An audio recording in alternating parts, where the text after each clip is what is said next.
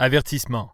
Cet épisode a été enregistré le jeudi 22 juillet 2021, c'est-à-dire avant la sélection controversée des Canadiens de Montréal au premier tour du dernier repêchage de la Ligue nationale de hockey. On ne peut pas commenter les opinions absolues, mais on jugeait important de vous remettre en contexte. Vous comprendrez pourquoi dans quelques instants. Bonne écoute. Mesdames et messieurs, qu'en pensez-vous?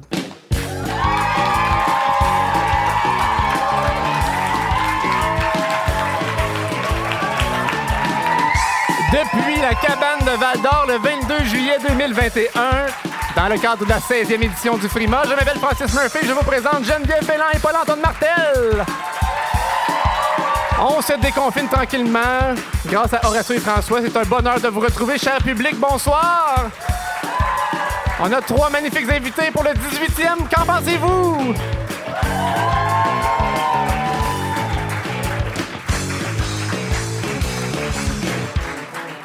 C'est vrai que ça fait longtemps depuis le dernier épisode, mais on n'a pas perdu nos traditions. Pour prendre la parole à Qu'en pensez-vous, ça prend en premier une opinion absolue. Oui. Et euh, je laisserai la parole à Paul-Antoine pour commencer. Tu l'as dit, Francis, ça fait longtemps. Euh, pour donner une idée aux gens, en fait, euh, on célèbre un peu le quatrième anniversaire de Qu'en pensez-vous? Donc, c'est comme si chacune de nos saisons commençait avec le Frima.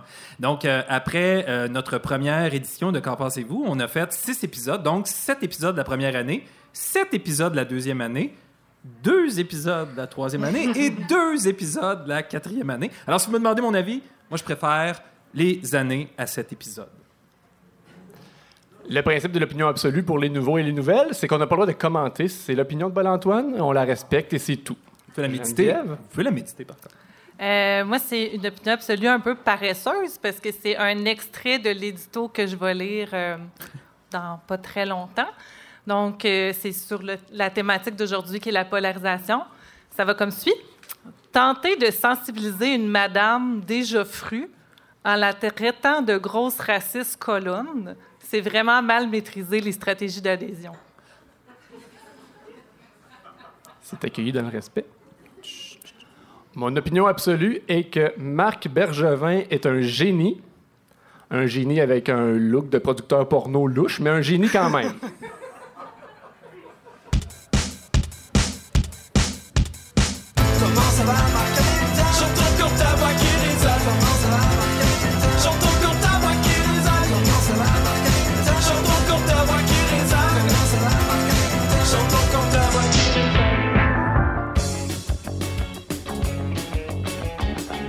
La nouvelle régionale.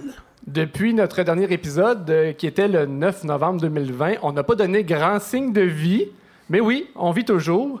Et euh, pour euh, vous remettre en contexte, on a décidé ce soir de commencer avec des nouvelles de nous-mêmes.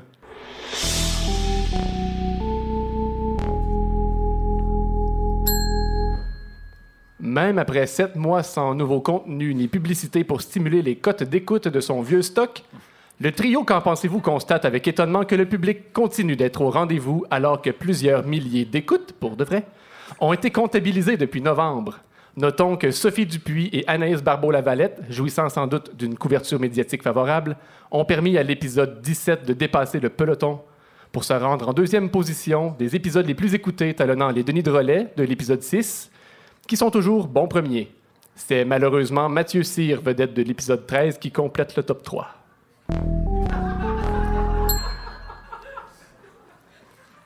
Francis Murphy a profité des derniers mois pour faire du bénévolat pour la santé publique en interprétant les mesures en vigueur pour son entourage toujours un peu plus radicalement que ce qu'exige la recommandation initiale.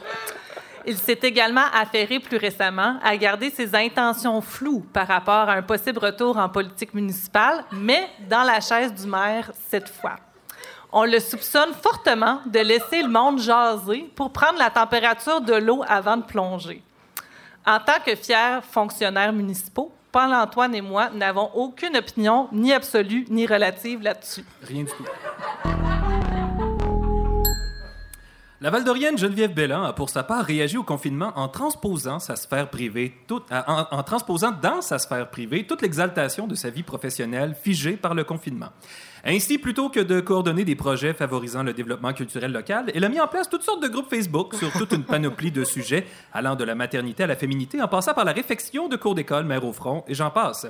Elle serait sur le point de créer un groupe Facebook de soutien pour les créateurs compulsifs de groupes Facebook. En outre... C'est tellement une belle chute. Continue. Ben oui, je sais bien. Je, je- suis un chuteur professionnel. En outre, elle a somme toute complété euh, l'expulsion des traces d'hipsterisme qui subsistaient en elle à grands coups de jeux de société, d'escalade en gymnase et de games de hockey des séries. Aux dernières nouvelles, la présidente du Conseil de la culture serait en voie de compléter le grand paradoxe en se magasinant un 4 roues et en planifiant un voyage de coopération internationale dans un resort mexicain. Bien que l'on ne puisse pas tant que ça se fier aux médias sociaux pour suivre la vie de Paul-Antoine Martel, ce dernier a jugé pertinent de se créer un compte Facebook professionnel afin de marquer une séparation avec son compte personnel où absolument rien n'est jamais exposé. Par ailleurs, Paul-Antoine, qui traîne depuis longtemps la triste réputation de n'être jamais à l'heure à ses réunions, a profité de la pandémie pour travailler sur cette lacune. Une franche amélioration a été notée, quoiqu'il a souvent réussi à être en retard, même pour des réunions en Zoom. Enfin, dans le monde du sport, Paul-Antoine a terminé quatrième au classement de son pool d'hockey. L'acquisition de Tyler Toffoli en milieu de saison en retour de l'attaquant Patrick Laney aurait été insuffisante pour lui permettre d'atteindre les grands honneurs. Qu'en pensez-vous au musée? La balado Qu'en pensez-vous a fait son entrée dans le monde des arts visuels à l'invitation du comédien de- d'envergure euh, régionale Alex Castonguay. En effet, M. Castonguay nous a invités à participer à un projet d'exposition qui s'intitule euh, Ciel d'Abitibi et pattes de mouche. Le collectif a décidé d'y aller en imaginant quelle forme prendrait une onzième province qui épouserait les contours de l'Abitibi-Témiscamingue. Ça a permis au collectif euh, de faire un zoom vraiment par rapport, à l'occasion duquel trois des cinq préfets de l'Abitibi-Témiscamingue étaient présents. Là, il y avait également la directrice générale du Conseil de la culture, une députée. on n'y croit pas tellement encore. Alors, euh, on, y côtoie euh, une œuvre euh, acoustique qui, qui, a- saisi les vibrations d'une mine avec un, micro sismique et la représentation graphique d'un procès verbal d'une réunion de la Société des eaux souterraines de l'Abitibi-Témiscamingue. On vous invite à aller voir ça. C'est jusqu'au 29 août au centre d'exposition d'Amos et à celui de Val-d'Or.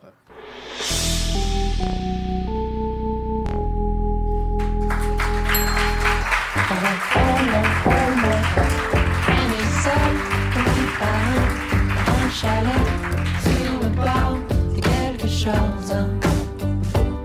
J'aurais tellement, tellement aimé ça que mes parents aient un chalet sur le bord de quelque chose. J'aurais tellement aimé ça. Qu'en pensez-vous s'intéresse à la polarisation des débats et a décidé de faire de ce thème la trame de fond de cet épisode? Comme le veut la coutume, Geneviève commence avec son édito qui s'intitule aujourd'hui Marcher sur des œufs sur de la glace mince. Je, tu, elle. L'éditorial de Geneviève Bélan. Il y a des raisons de s'in- s'indigner qui, pour moi, sont factuelles. Les féminicides, les enfants autochtones fatalement maltraités, la culture du viol ne sont en rien assimilables à la tyrannie de la minorité. On parle ici objectivement de désastreux naufrage de l'humanité noircie par les jeux de pouvoir. Peu importe où on loge sur l'axe gauche-droite, je pense qu'on s'entend pas mal là-dessus, parfois à un mot près, mais bon. Même quand on est d'accord sur le fond, c'est pas long que ça se met à déraper solide. On se met à tirer partout et le bruit devient ostentatoire. Tout le monde puis sa mère se transforme en expert pour déterminer qui devrait aller rencontrer Guilla, avec quel fou, avec quel mot et à quelle date. Les besoins des victimes comme un pôle de. La polarisation, c'est le pain pile beurre pile gaz du web. De fait, les réseaux sociaux sont fondés sur l'engagement et la réaction. Il y a ainsi tout intérêt à appuyer sur les faiblesses émotionnelles humaines pour fertiliser sa propre visibilité numérique.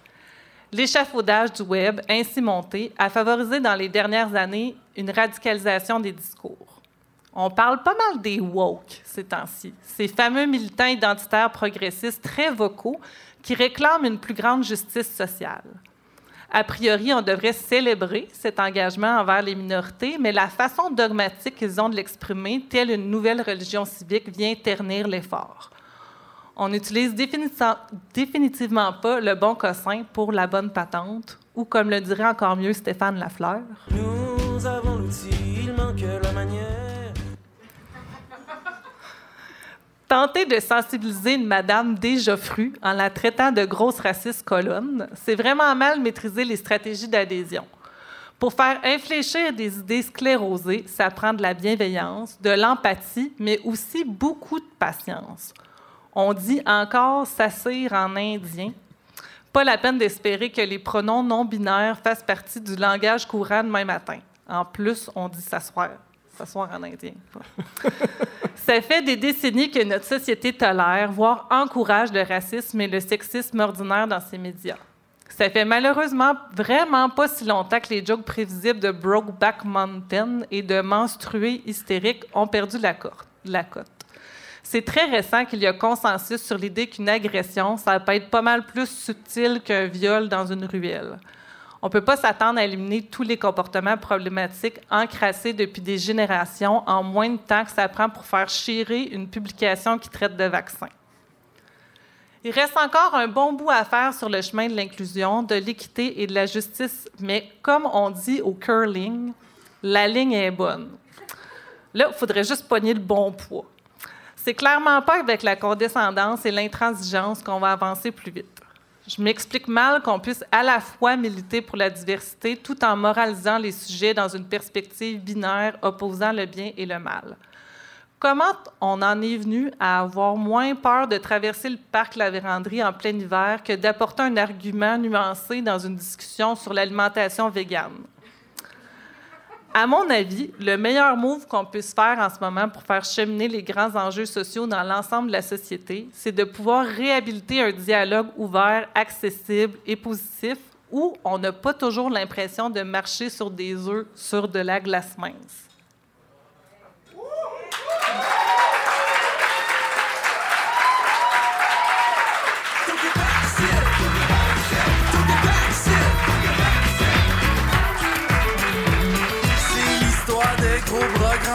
Tout droit sorti de Nicolette, qui juge à la couleur de la peau pour distribuer ses étiquettes.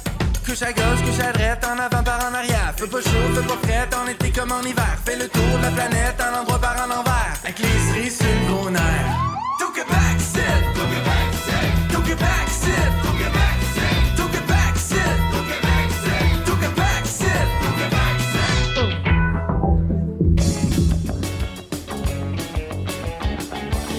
De la bien belle visite. D'origine cri et métisse, cette écrivaine et artiste peintre rayonne et fait rayonner les siens ici et à l'international. Le Conseil des arts et des lettres du Québec et le Conseil de la culture de l'Abitibi-Témiscamingue l'ont tous deux nommé artiste de l'année en Abitibi-Témiscamingue en 2020. C'est un honneur pour nous de l'accueillir à Qu'en pensez-vous? Voici Virginia Pessimapeo Bordelot.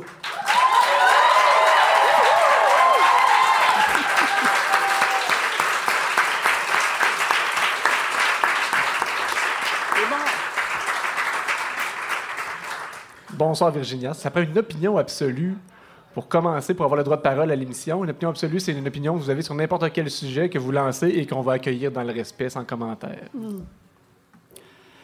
Euh, Ute an Shinabe aki tibet ma ekute mak mshe wen ute e e matsido muy mak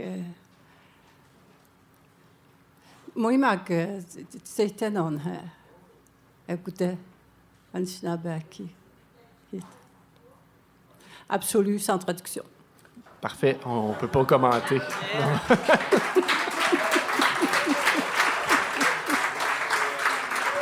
Profitez-en parce que c'est la seule fois qu'on va vous laisser applaudir une opinion absolue. ah oui mais vous avez été applaudi vous aussi me semble Non, pas les opinions absolues. ah non? Non, oh ok c'est la première fois dans toute l'histoire du show. Euh, Virginia, vous performez en art visuel, en écriture, et maintenant vous êtes invitée dans un festival de relève musicale. Comment est-ce que vous expliquez votre arrivée jusqu'à nous ici aujourd'hui? Je n'ai aucune idée. Quand j'ai eu l'invitation euh, de Alec, euh, j'ai appelé, je me suis demandé euh, Oui, mais ce sont des jeunes, euh, des enfants qui font le show. Là. Je dis, qu'est-ce qu'une grand-mère comme moi va venir faire là-dedans? Là? Et puis finalement, ben, Alec m'a dit qu'il était tombé, euh, euh, il était tombé dans les pommes quand il vu mon, exposition euh, au musée d'art de Rouen-Noranda. Alors, c'est comme ça que ça a commencé. Évidemment, j'avais aussi resté des, des poèmes là, pour accompagner mon, mon expo. Et c'est comme ça que je me suis retrouvée ici. C'est un, un, un beau concours de circonstances. On est heureux de vous avoir ici. C'est tout à fait approprié avec les thématiques qu'on voulait aborder. Mais avant, moi, je veux faire preuve d'humilité euh, auprès du public. Euh, je vous l'ai déjà dit, Virginia, il y a de cela quelques semaines, je ne vous connaissais pas, malgré la grandeur de votre œuvre que j'ai découvert depuis. Euh, je n'avais pas le plaisir de, connaître ce que vous aviez fait. Et puis, euh, je me suis donc mis un peu à la, recherche de, vos œuvres, de témoignages à votre sujet. Comme je l'ai dit tantôt, vous avez été honoré à plusieurs reprises dernièrement, donc ça n'a pas été difficile.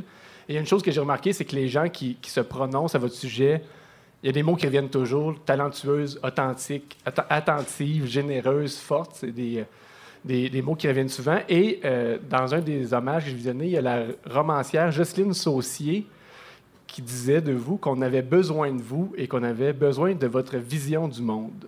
Oui, puis de la force. euh, C'est quoi de votre ma vision, du monde? C'est quoi, monde. c'est quoi la vision de... Écoutez, il faudrait demander à Jocelyne, parce que j'ai été la première surprise de, voir, euh, de lire, de l'entendre dire ça, que j'avais une vision du monde. euh, euh, mais je crois que c'est c'est sans équivoque. Puis j'ai, des idées assez claires. Je m'exprime aussi assez carrément quand j'ai une, opinion.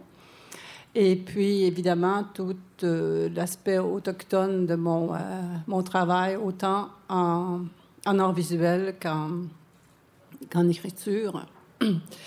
Euh, je, vais comme au fond des choses, tu sais, euh, comme euh, un des recueils de poésie que j'ai écrit, Poésie en marche pour Cindy. C'est vraiment, il y a vraiment des choses très fortes que je- que écrites là-dedans, là, que j'aurais pas pensé écrire. Vous m'aviez demandé tantôt, là, pendant qu'on parlait, que est-ce que des fois on réfléchit à ce qu'on va, à ce que ça va donner comme effet La sur répercussion. Le, la répercussion de ce qu'on écrit. Et puis hélas, non, on réfléchit pas, on écrit. Puis après, on lance, euh, on lance ça dans le monde.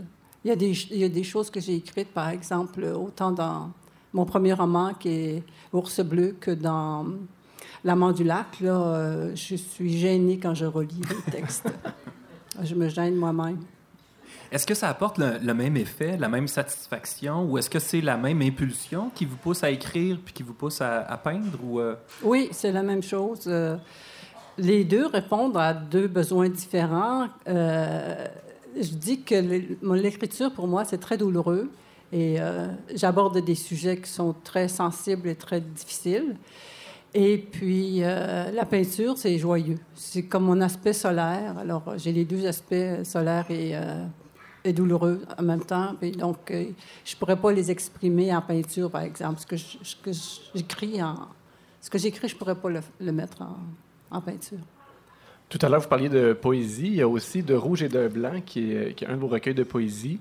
Euh, J'aurais bien voulu en lire des extraits pour le public, mais je ne pense pas que je sois la meilleure personne. Par contre, j'ai trouvé aussi que la Fabrique culturelle que- de Télé-Québec qui a fait un reportage sur vous. Mm. Euh, dans un de ces reportages-là, il y a Janet Mark, qui, qui est une amie à tout le monde ici, j'imagine, Oui. euh, qui lit des extraits, puis j'aimerais les faire entendre au public, si vous êtes d'accord. Oui. Ça prend votre consentement. Oui, bien sûr. Je suis de pauvreté et de ballonné, de castor rôti et de bannique, de bière, de mauvais vin et de tisane magique. Je suis de vieux langage rythmé, au son des tambours, tendu de peau. Je suis de langage doux, chargé de confidence. Je suis aussi de joual savoureux et de belle langue française, parfois fourchue, souvent de belles franchises. Je suis de mélopée, de danse ancestrale, de folklore et de sept carrés. Il est question de langue française. Oui. là-dedans. Euh, je m'excuse si ça a l'air maladroit, mais on peut être surpris à quel point, avec vos origines euh, cri, algonquine, métis, à quel point vous maîtrisez parfaitement la langue française. D'où ça vous est venu? Ben, écoutez, on est aussi intelligent que tout le monde, les Ben oui, Autochtones. j'ai hein, en euh, question. je veux dire, on apprend autant que tout le monde, puis aussi bien, puis même, ben, parfois, on parle même trois, quatre langues. Là. Mhm. Moi, je ne peux, je peux dire que je parle quatre langues. C'est beaucoup plus que moi. Toute seule, que- comme ça, là, tout simplement de même. là, non, mais écoutez, allée à l'école. Hein. Allée à l'école, puis on m'a appris à... On m'a appris la langue. Évidemment, je l'ai appris sur la, dure parce que je parlais le cri algonquin en arrivant à l'école. Et donc, euh, eh heureusement que j'ai eu vraiment une, euh, une, maîtresse d'école la première année, vraiment bien. Elle avait compris euh, le problème. Et puis, elle n'a jamais insisté. Elle m'a toujours laissé évoluer à mon rythme, même à sortir de la classe euh, quand je m'ennuyais, parce qu'au début, je m'ennuyais, je ne comprenais rien. Donc, elle m'avait mis à côté de la porte pour que je puisse sortir. je m'allais me balader dans l'école, puis je revenais. Et puis qu'à un moment donné, elle a décidé que, je pense juste avant Noël, elle a dit, là, Virginia, tu vas t'asseoir là. Elle m'a changé de place, elle m'a mis devant, puis elle m'a dit, tu vas apprendre, tu vas écouter. Hop! Et c'est là que j'ai découvert la richesse euh, de l'autre langue. Enfin, A, B, B, A, ça fait bas, A, bas. tu sais. Je veux dire, ça a commencé comme ça. Puis j'étais vraiment là, fascinée. Là, puis... Donc, cette- l'intelligence de cette femme, puis euh, de sa petite sœur aussi, qui était ma protectrice, puis qui me, qui me surveillait, puis qui... euh, ouais, j'avais des bonnes amies quand même euh, à l'époque. à Ouais, les personnes qu'on rencontre sur notre passage ont une grande importance. Absolument. Oui, oui. Est-ce que, est que vous écrivez aussi de la poésie, en, que ce soit en, An- en Anishinaabemowin ou en, Non, cri? j'ai ou, euh, pas. euh, j'écris pas dans ma langue d'origine parce que j'ai pas appris à, à l'écrire. C'est sûr que je pourrais, je pourrais l'apprendre. J'ai un, j'ai un cousin qui est linguiste euh, cri. Et euh, mais c'est sûr que c'est plus facile pour moi d'y aller avec euh, avec le français. Je suis de demi-frères suicidés dans leur silence des réserves. Je suis de demi-frères criards qui veulent et la chèvre et le chou. Je suis de deux races en mal de vivre, de leur incapacité à se rejoindre. Je suis le pont entre deux peuples qu'un accident de parcours a tendu au-dessus d'un précipice. Je suis riche de différences, marqué au fer du paradoxe. Je suis de blanche et de rouge lignée. Vous dites là-dedans que vous êtes le pont. Est-ce que ça devient l'eau sur les épaules de faire le pont comme ça entre. Ah, ça l'a été, ça l'a été, oui, un moment. Euh, maintenant, je suis beaucoup plus dégagée. Euh, beaucoup plus retirée, d'ailleurs, aussi. quand vous dites que vous ne connaissez pas, ça ne m'étonne pas, là, parce que à un moment donné, j'ai décidé d'arrêter la carrière, puis d'aller m'enfermer, d'aller me retirer dans mes terres. Une façon de parler, mais... Je, je disais que je, vous, co- je disais que je vous connaissais pas, mais la, la meilleure façon de vous découvrir, ça a été ces derniers jours la lecture de La bienveillance des ours, que je recommande. C'est une correspondance entre vous et euh, l'auteur François Lévesque, qui est tous les deux originaires de la région de Sainte-Terre. Puis c'est comme ça que vous avez été mis en commun pour, euh, pour une correspondance. Puis on a l'impression d'entrer dans votre intimité. Tantôt, vous disiez que que d'écrire des fois, euh, c'est facile d'écrire, mais après ça, quand on réalise tout ce qu'on, comment on s'est livré, puis il faut, euh, faut assumer, vous assumez tout ce qui se dit là-dedans. Je ne l'ai pas relu. Ah, ben moi, je... moi oui. Relisez-les pas. Euh, Ouais, c'est une très bonne stratégie, je trouve. Moi, je réécoute jamais les émissions de comment c'est. Je ne l'ai pas relu, puis François. Mais François, euh, c'est, euh, on est devenus de très grands amis euh, avec cet exercice qu'on a fait, là, parce que. euh, et puis, je sais pas pourquoi, mais on m'a demandé qui je voulais, euh, avec qui je voulais correspondre, puis euh, j'avais décidé que c'était François. Pourquoi? Et, et heureusement parce que il était en train de cesser d'écrire. Comme il écrit d'ailleurs, il écrit dans, il se confie là-dessus. là. Puis à force de parler ensemble, parce qu'on se parlait aussi en dehors des, il y a des choses pires que ça qu'on s'est dit à, l'extérieur par, par téléphone puis tout ça. Euh, on n'a pas tout mis dans le livre. Et donc, euh, il disait que le fait qu'on se soit parlé, puis euh, ça a ouvert une nouvelle, euh, nouvelle route pour lui, là, pour l'écriture. Donc là, maintenant, je pense qu'il ça fait trois livres qu'il écrit depuis qu'on a fait ça. Là. Moi, je n'ai pas, j'ai pas rien fait après. Puis quand même, c'est assez récent, là, parce que ça se termine sur un fond de pandémie. Fait que s'il a fait trois livres depuis, il n'a pas chômé. C'est tout, au tout début de la pandémie. On a terminé au début de la pandémie. Ça, s- la pandémie est arrivait quand on a terminé. Puis François, d'ailleurs, à un moment donné, il m'a dit Je veux, je veux qu'on en reparle. Donc, on a remis euh, deux autres lettres pour dire euh, Voici comment je me sens là-dedans. Là. Virginia, c'est un plaisir de faire votre connaissance. On fait juste commencer. On veut vous garder avec nous. Il y a, il y a plein de sujets d'actualité, pas tous euh, les plus joyeux, mais il y a des choses qu'on veut aborder avec vous tout à l'heure. Donc, euh, mais on veut aussi euh, s'amuser un peu. On va écouter Paul-Antoine Oh oui, on s'amuse parce Ouais. qu'on s'amuse pas là, depuis tantôt. hein. Non, mais nous autres, oui. On met, met une larme, Stéphanie. Là.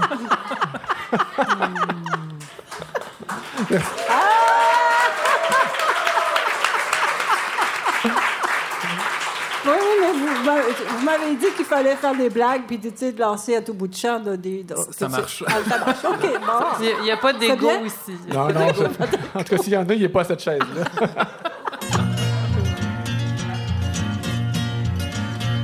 In 1884, half-breed horsemen knocking at the back door. Louis, Louis, what about the people? A people are hungry, people need food.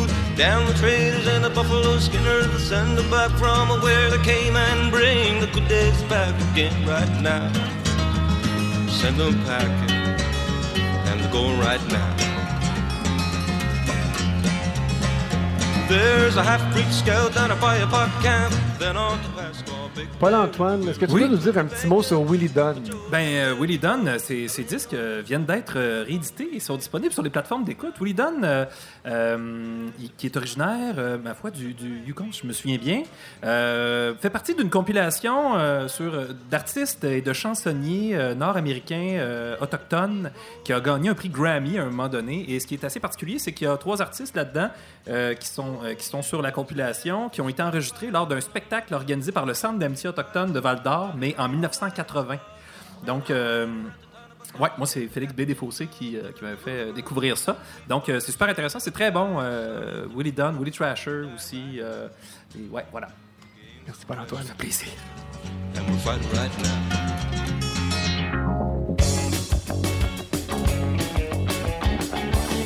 Le rayon X de Paul-Antoine Martel.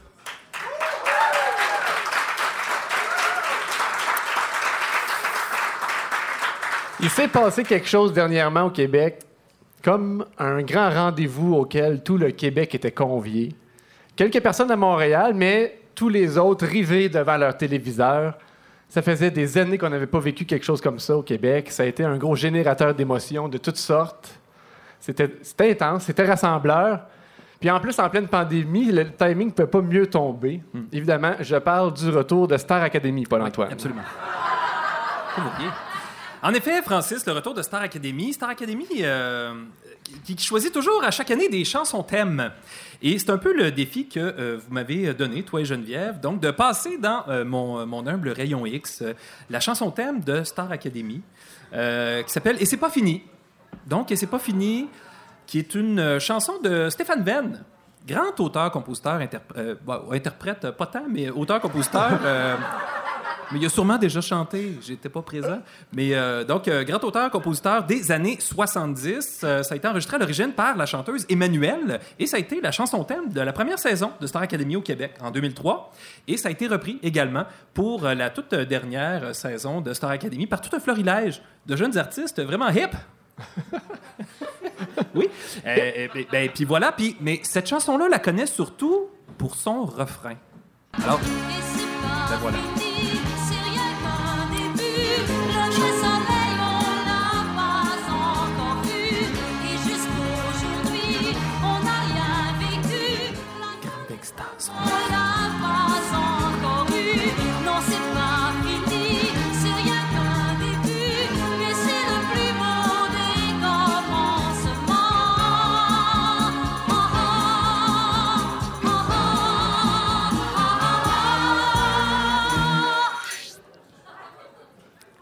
Que vous l'avez déjà entendu, c'est ce que je comprends. Donc ça, c'était la version originale. Moi, j'aime beaucoup le son de la version originale, personnellement. Mais comme je disais, ce qu'on entend dans notre tête, et, et vous allez voir peut-être que ça vous quittera pas, un peu comme moi, j'ai passé la journée obsédé par cette chanson aujourd'hui, et puis je, je shake un peu. Donc, euh, c'est ça. Donc, ce qu'on entend dans notre tête quand on entend le titre, c'est c'est ce refrain-là, où on nous dit, il y a une grosse notion de commencement. C'est pas fini, c'est rien qu'un début. C'est rien qu'un début, OK? Le vrai soleil, on l'a pas encore vu, OK? On n'a rien vécu. La grande extase, on l'a pas encore eu. C'est pas fini, mais c'est rien qu'un début. C'est le plus beau des commencements. Donc, voilà. Il y, y a une notion de commencement de jeunesse. On a une idée de la destination, qui est la grande extase, qui serait, si on se fie aux paroles, de voir le vrai soleil. Donc, les faux soleils, c'est non. Puis voir le soleil, c'est périlleux. Il faut faire attention, par contre. Ça peut prendre un équipement spécial, comme lors des éclipses, par exemple. Donc, peut-être qu'on est chanceux de ne pas l'avoir encore vu, parce que ça serait peut-être la dernière chose qu'on aurait vue. Évidemment, le soleil, ça peut être allégorique, ça peut être, bon, la lumière, la chaleur, la force de vie, euh, l'énergie solaire, euh, solaire, solaire, l'énergie solaire, Comme l'énergie solaire de Douche. tout ce qui fit comme pas. Euh, Peut-être que je pourrais réconcilier C'est ces ça deux une extrêmes. Euh, oui, une litote. Euh, un propulseur d'ombre chinoise également, mais c'est pas tellement indiqué ici. Peut-être lors des couplets, c'est ce qu'on va voir peut-être un peu plus tard. On a beaucoup de liberté pour imaginer ce qu'on veut. En fait, Stéphane Venn disait lui-même Je ne suis pas un poète. Moi, j'écris des hits, j'écris des chansons qui fonctionnent. Et on ne peut que lui donner raison. Donc, euh, c'est assez typique des années 70. Ça semble positif et non relié à une vague de chaleur qui pourrait faire plusieurs morts ou encore à une sécheresse qui détruirait les récoltes dans les hauts plateaux de l'Inde rurale. On n'est pas là. Euh, le, le- le vrai soleil, on veut le voir. Euh, donc, euh, si c'est de ça qui est question, la musique n'est pas appropriée. C'est vraiment guilleret. Et euh, c'est ça. Alors, pour conclure avec ce, ce, Ce préambule. ce préambule. Après ça, on va pouvoir rentrer dans l'analyse. Non, c'est une blague, j'ai déjà commencé. Je commençais par le refrain pour une fois. Voulais faire funky. Euh, pour conclure avec le début, donc, notons que la protagoniste nous tutoie. Donc, là, est-ce qu'elle s'adresse vraiment à nous ou euh, si on est témoin de sa conversation avec un tu euh, indéfini? Euh, c'est difficile à dire. Mais moi, je me sens interpellé. Quand dit tu, c'est ça. J'ai l'impression qu'elle me parle à, à quelques, bientôt 40 ans de distance. Donc, elle affirme on n'a rien vécu. On n'a rien vécu. On n'a rien vécu. Mais elle se permet d'affirmer que c'est le plus beau des commencements. Fait que, clairement, son analyse ne repose pas sur son expérience parce qu'elle n'a rien vécu. Fait que sur quoi qu'elle se base pour dire que c'est le plus beau des commencements? Je sais pas. Peut-être sur des lectures. Pas obligé d'avoir vécu pour lire. Euh, ou encore sur quelque chose que quelqu'un lui a raconté. On pourra voir par la suite. Et dans si la prédiction. et dans, ben, ouais, mais en même temps, il faut qu'il y ait une notion de commencement. En tout cas, c'est ça. Et écoutons. Mais c'est sûr que si elle n'a pas vécu, c'est, pour elle, c'est le plus beau des commencements. Ouais, mais il faut C'est le qu'elle seul sache que c'est un commencement. C'est le seul commencement qu'elle a. Hein? Tu l'as fait dire, toi J'avoue, j'avoue. Ouais. Mais en même temps, il faut qu'elle sache qu'il y a quelque chose après. Mais elle n'a rien vécu. Comment qu'elle fait pour savoir qu'il y a quelque chose après? Donc, elle a quand même. Oh, un Non, mais- à un? on, joue, on joue au tennis. Mais il y a un début de sagesse. C'est peut-être un début de sagesse immanente. Je sais pas. On y va avec le premier couplet. Non? Oui, c'est ça, c'est ça. Ben oui. C'est parce que j'ai laissé le piano. Ben oui, je- Je t'ai vu faire lever le jour en chantant des chansons d'amour. Je t'ai vu. Oui. Je t'ai vu faire lever le jour en chantant des chansons d'amour. Donc, c'est un formidable pouvoir, on va se le dire. Là. Euh, en chantant des chansons d'amour, tu fais lever, toi, toi, toi, toi, tu fais lever le jour, tu Mais fais pas arriver le vrai le soleil. soleil. mais pas le vrai. Ben, c'est ça l'affaire. Donc, peut-être que tu as fait lever le jour, mais que c'est une journée nuageuse, tout simplement. Bon, ça, c'est possible. Euh, parce parce que c'est ça, on connaît la suite. Le vrai soleil, on l'a pas encore vu. Donc, tu as fait le jour, t'as fait lever le jour avec tes chansons d'amour. Vas-y, je t'ai vu quoi après? Je t'ai vu. Monter vers le ciel car tu as dans la tête bien mieux que des ailes. Bon. Mieux que des ailes dans le contexte d'une montée vers le ciel, ça serait euh, de l'hélium, par exemple. un jetpack, un, un billet d'avion ou la puissance de l'imaginaire, des psychotropes, qui sait? On pourra peut-être demander à Émile, qui était. euh, C'était cette voix-là. c'est celui qui arborait euh, cette phrase. On pourra voir avec lui qu'est-ce qu'il voyait dans sa tête, outre des ailes, à ce moment-là. On continue. Je dis, sans même trembler, que j'arrive à te ressembler. Et je dis sans même trembler que j'arrive à te ressembler. Donc, trembler, qu'est-ce qui fait trembler? L'hésitation, par exemple, avoir peur, être nerveux, avoir froid. Hein? Si le soleil n'est pas encore là, ça se peut qu'on ait froid. Mais ça, c'est toutes C'est un des affaires. symptôme aussi, Ben, hein? Oui, oui, oui. C'est rare qu'on tremble comme activité principale. c'est toujours la résultante de quelque chose. Donc, c'est toutes des affaires qui se passent en l'absence de soleil. La nuit, hein, dans le froid, dans le noir, dans l'incertitude, dans le manque de confiance, on tremble. Hein?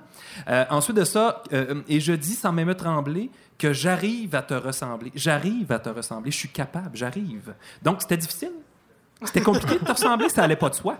Peut-être parce que sans le soleil, ça se faisait dans le noir, donc c'est pas évident de dire si je te ressemble ou non. Hein? Ça, c'est possible. On continue. Je suis toi, et toi tu es moi. Et nous sommes le monde, nous sommes bientôt ce qu'il y a de plus beau. Dans le monde, dans le monde. Bon. En commençant, il y a comme une faute d'accord, parce que ça dit euh, Je suis toi et, tu, et toi tu es moi, et nous sommes le monde, et nous sommes bientôt ce qu'il y a de plus beau. Ça, ça serait Nous serons bientôt ce qu'il y a de plus beau dans le monde. tu sais, Parce que bientôt, je veux dire, bientôt, par définition, c'est un peu euh, dans le futur. Bon, c'est pas grave. Je suis toi et vice-versa. Nous sommes le monde euh, et nous sommes ce qu'il y a de plus beau. Mais si on, si on est le monde, oui, on est ce qu'il y a de plus beau. Mais on est le monde. Dans le monde, il y a tout. On est aussi ce qu'il y a de plus laid. On est ce qu'il y a de plus vil. On est, on est ce qu'il y a de plus triste. Nous sommes le monde. Ça vient avec des responsabilités, ça. On va y aller avec le deuxième euh, couplet. Je t'ai vu par le cœur à cœur. À des voix qui venaient d'ailleurs. Ça, c'est intéressant parce qu'il y a beaucoup de sens qui sont sollicités.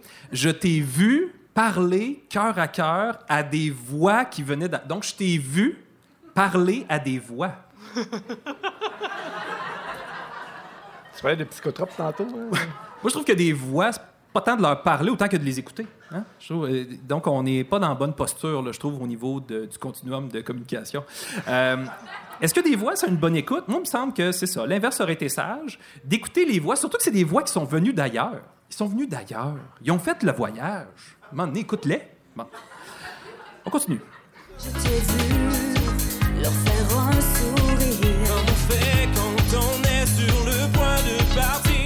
Je t'ai vu leur faire un sourire. Donc, tu as souri à des voix. tu leur parlais. Donc, il fallait qu'ils t'écoutent, mais en plus, tu leur as souri, il fallait qu'ils te regardent. Je trouve que c'est exigeant envers les voix, ça, un peu. Et surtout, je t'ai vu leur faire un sourire comme on fait quand on est sur le point de partir. Alors, Francis, ça m'inspire euh, une sous-chronique. On y va? Oui, c'est vrai, absolument. Le moment anti-radio. De quoi ça a l'air le sourire qu'on fait quand on est sur le point de partir? tu sais, c'est de quoi, Francis?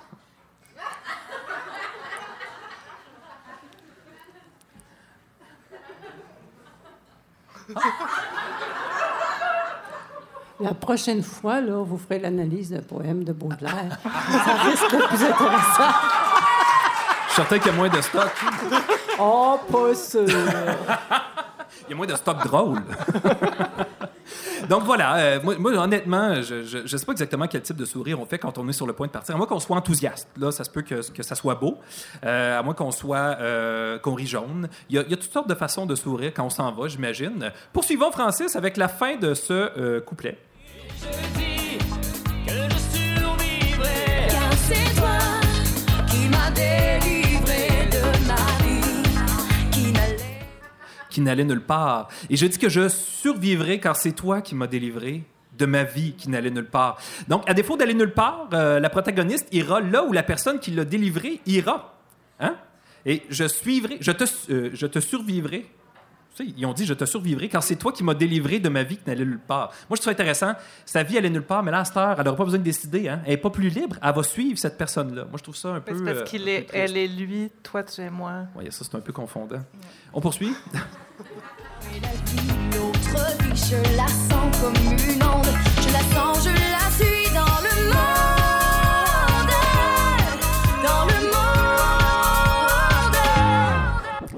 Bon. On laisse pas partir Annie. Non, Pas euh, ben, en fait, oui, on va y aller tout de suite. OK. Ah oui? On va, on y Ben va là. tout de suite, absolument. Vas-y, Annie.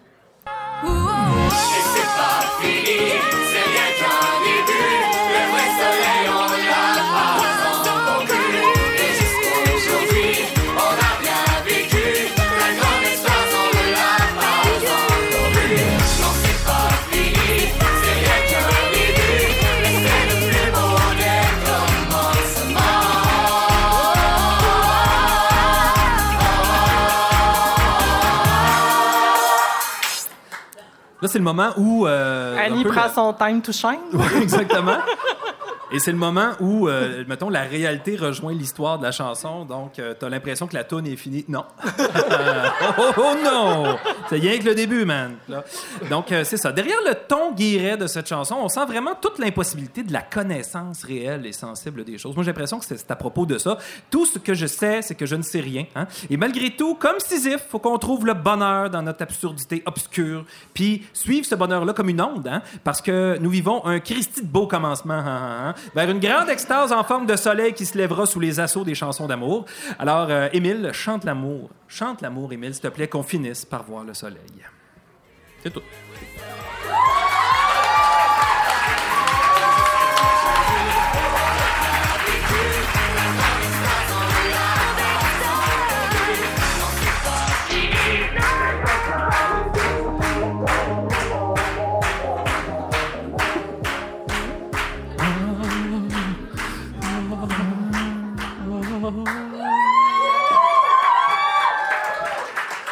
Mesdames et messieurs, Émile Bilodeau.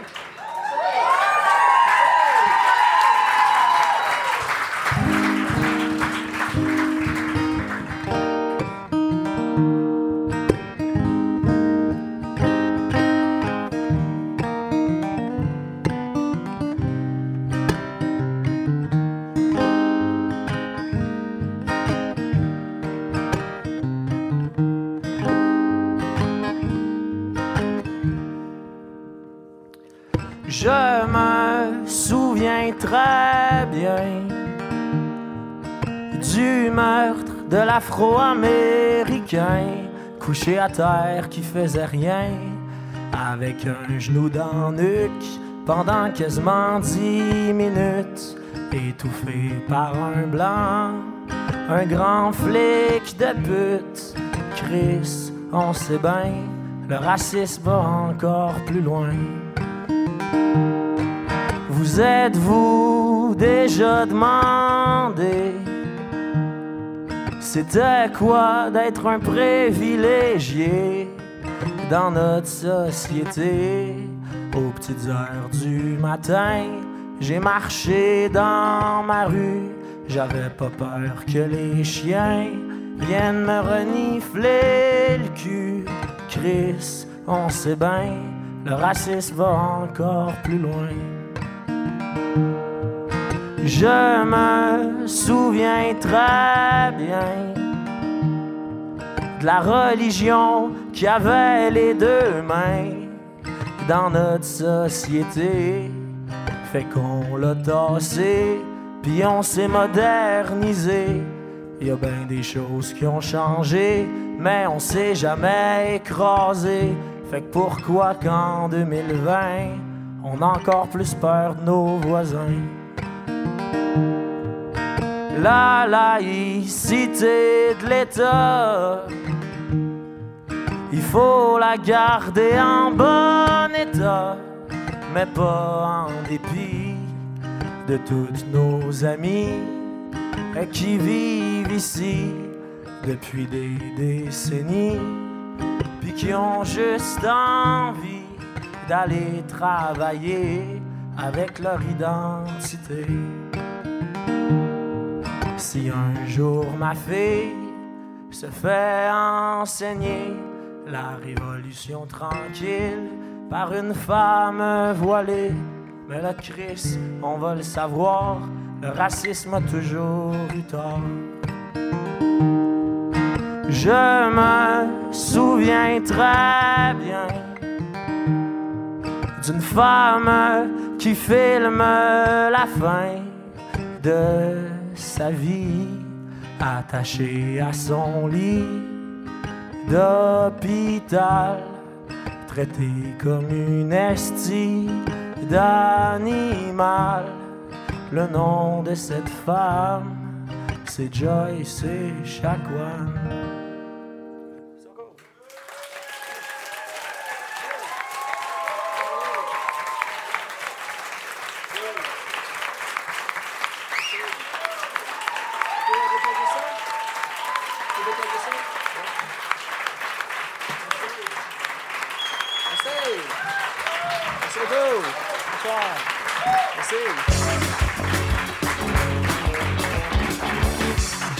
bien belle visite.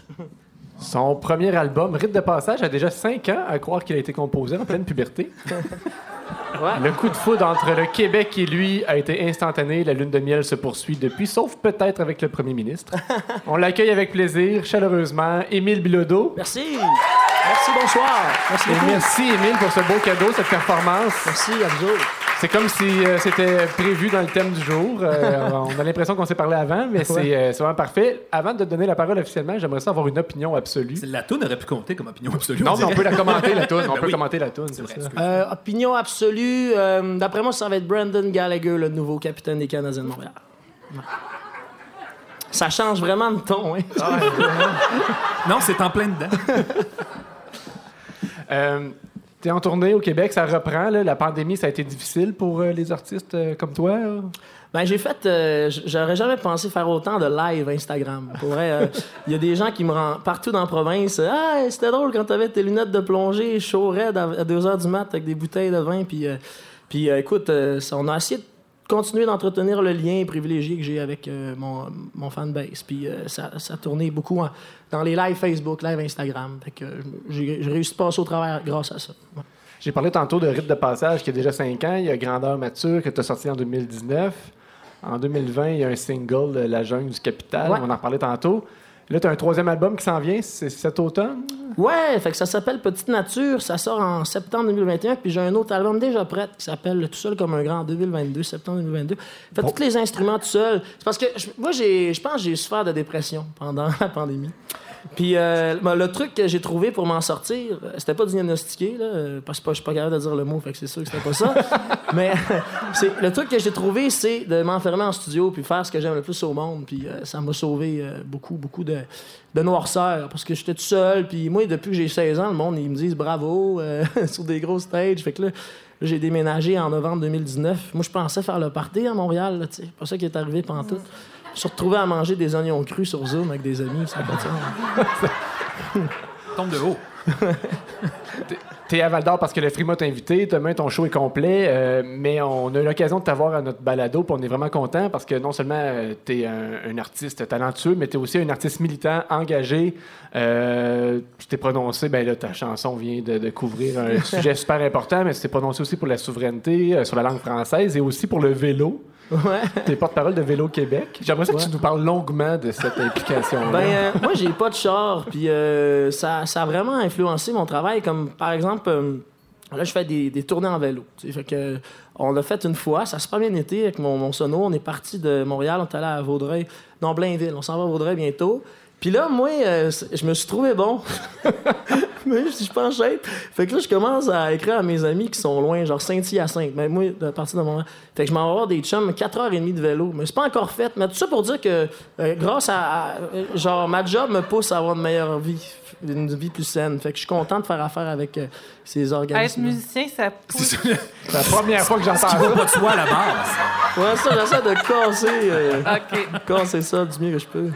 T'as le temps, t'es encore jeune, t'as du temps devant toi. Ah, ouais, Vous êtes en forme, les jeunes, faites du rock. Ah, mon, mon fils faisait de, de la musique, puis il en est mort.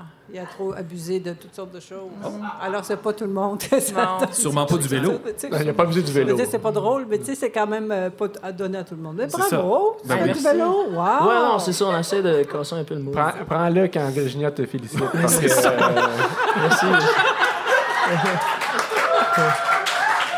Pour revenir à ton militantisme, pas que le vélo ne nous intéressait pas, moi-même dans mon métier euh, parallèle à ce podcast, euh, je travaille beaucoup en faveur du transport Ça actif. lui parlez pas. Mais euh, on, on- ça fait c'est pas la première fois qu'on a un artiste engagé ici. La question du militantisme, est-ce que ça vient avant ou après l'art? Est-ce que est-ce que c'est le- tes idées qui te poussent à créer pour les véhiculer ou en fait c'est un devoir de citoyen de passer des messages tant qu'à faire des tunes comme celle de Star Academy? Je sais pas. Je, sais pas. euh, ben, tu sais, moi, j'ai regardé beaucoup Dédé Fortin faire travailler. Puis c'est sûr qu'avant de comme euh, faire son lancement là, en 95, euh, il avait fait des tunes comme Julie, puis des tunes plus pour rassembler.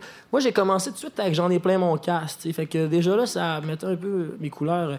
Mais je je suis pas vraiment un grand militant. Je fais juste comme la tune là c'est juste dire des faits. Il y a une femme qui est morte aux mains du système de santé québécois. Je, je suis pas en train de donner une chronique euh, de, trois pages. Ce que je pense, c'est c'est juste de dire qu'on a nos responsabilités puis il faut les assumer parce que si on fait pas ça, ben on se discrédite de, tout débat. tu sais. Euh, Malheureusement, ce qui se passe en ce moment euh, avec mes amis, c'est qu'il y a beaucoup de monde qui essaie de pelleter genre le grand drame historique des pensionnats.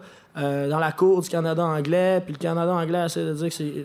Puis là, il faut juste que tout le monde assume que, c'est les sœurs de Saint-Hyacinthe qui sont allées organiser là, ces pensionnats-là qui sont allés dans l'Ouest, puis on n'a même pas encore commencé penser commencer à, à fouiller euh, le territoire québécois. Fait que il faut qu'on, avant de parler de souveraineté, il faut qu'on parle la bonne affaire. Il faut qu'on se dise, OK, aussi, nous autres, on a fucké. Fait que qu'est-ce qu'on peut faire? Est-ce qu'on peut.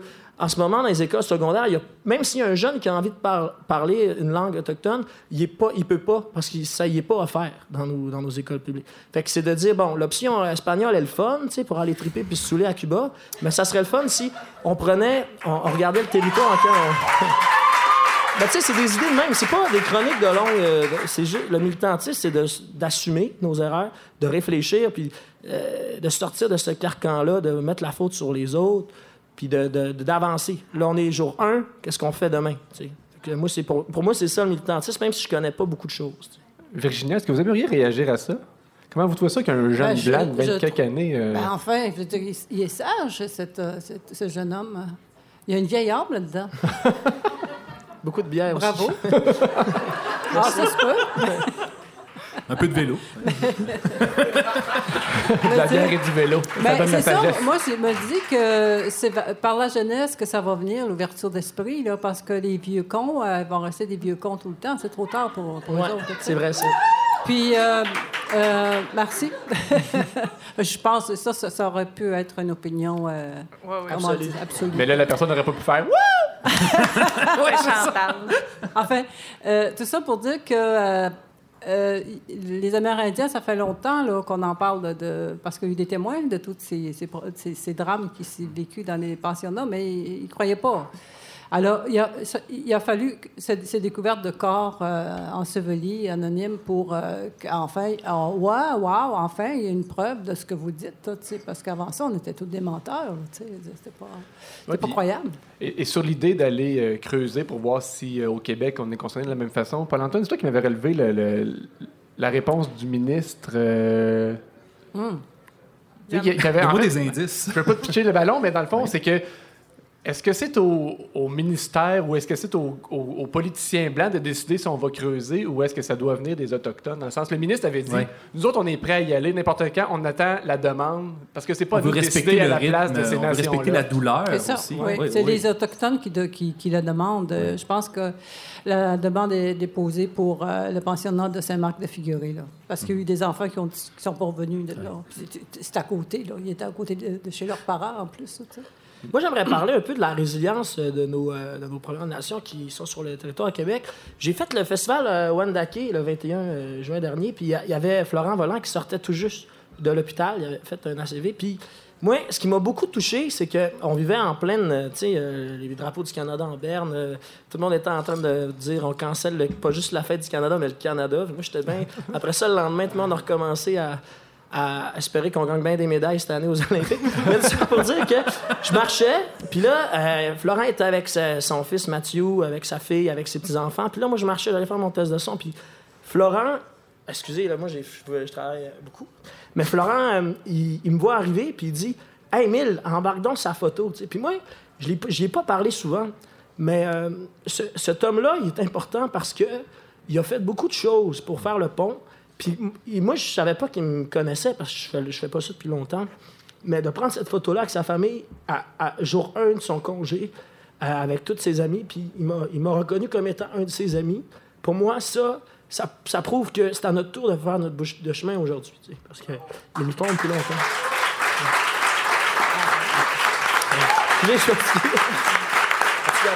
Ah, t'as pas le droit de broyer, tu sais. T'as pas fini de broyer. Ben, merci, Émile. Merci d'être avec nous. Euh, Comme on l'a dit tantôt à Virginia, on, on fait connaissance. On veut euh, que tu restes avec nous. On a encore quelques segments, puis on a une discussion qui s'en vient aussi. Euh, J'ai mentionné qu'on voulait euh, passer, ben, parler de La Jungle du Capital. C'est le dernier single qui est sorti dernièrement. J'imagine que ça va faire partie de ton prochain album. Ouais, c'est la deuxième chanson. Puis euh, la chanson juste après, ça s'appelle La chute du capital. C'est un gros jam psychédélique euh, qu'on dédie à Jeff Bezos.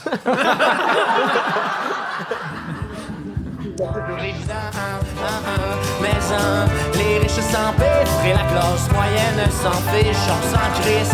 Ici les pauvres sont poursuivis par les pauvres. Je suis l'humble animal de la jungle du capital.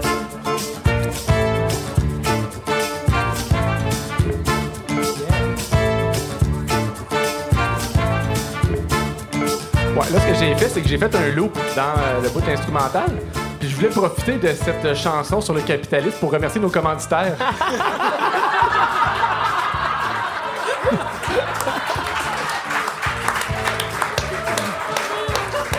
On a des commentaires cool, par exemple. ouais, c'est ça, sont corrects, sont corrects. Mais premièrement, l'épisode est enregistré dans le cadre du Frima. Euh, 16e Frima quand même. C'est, on est touchés, euh, Geneviève, Paul-Antoine et moi, parce que c'est un festival qu'on a vu naître euh, et qui est passé aux mains de nouveaux euh, organisateurs cette année. Puis on est vraiment ému de voir que ça se poursuit. Donc bravo Frima. Et euh, merci à TVC9, euh, la télé communautaire ici, qui est présentateur de cette soirée.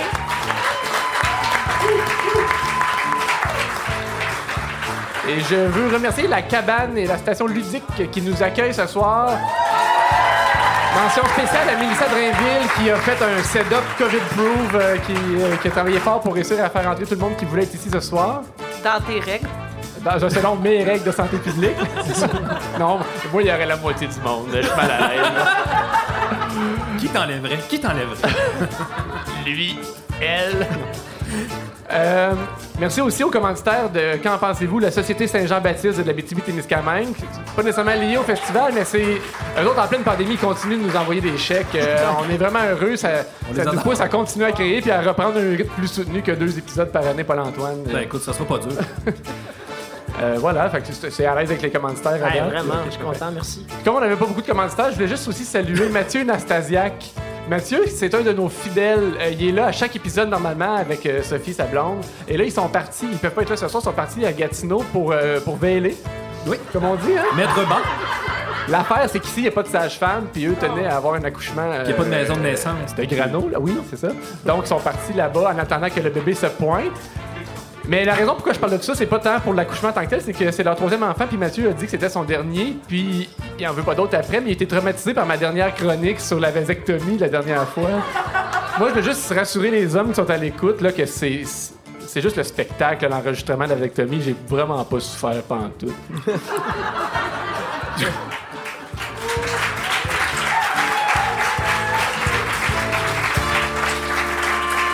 allé chasser l'ours, t'as misé à la bourse, mais t'as pogné la frousse, t'es parti à la course. Quand t'as vu la tribu des trous de cul qui t'ont arraché un œil pour t'implanter un portefeuille, à ce quand tu ouvres les yeux, tu ne vois plus le ciel bleu, mais l'enfer vers des bonnes affaires, fait que tu te mets à pleurer dans la forêt du banquier. On aurait dû s'en douter.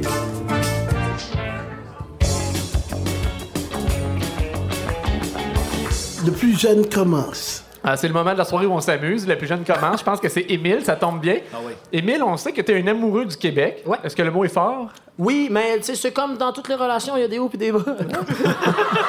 Toi aussi, des fois, le Québec te déçoit.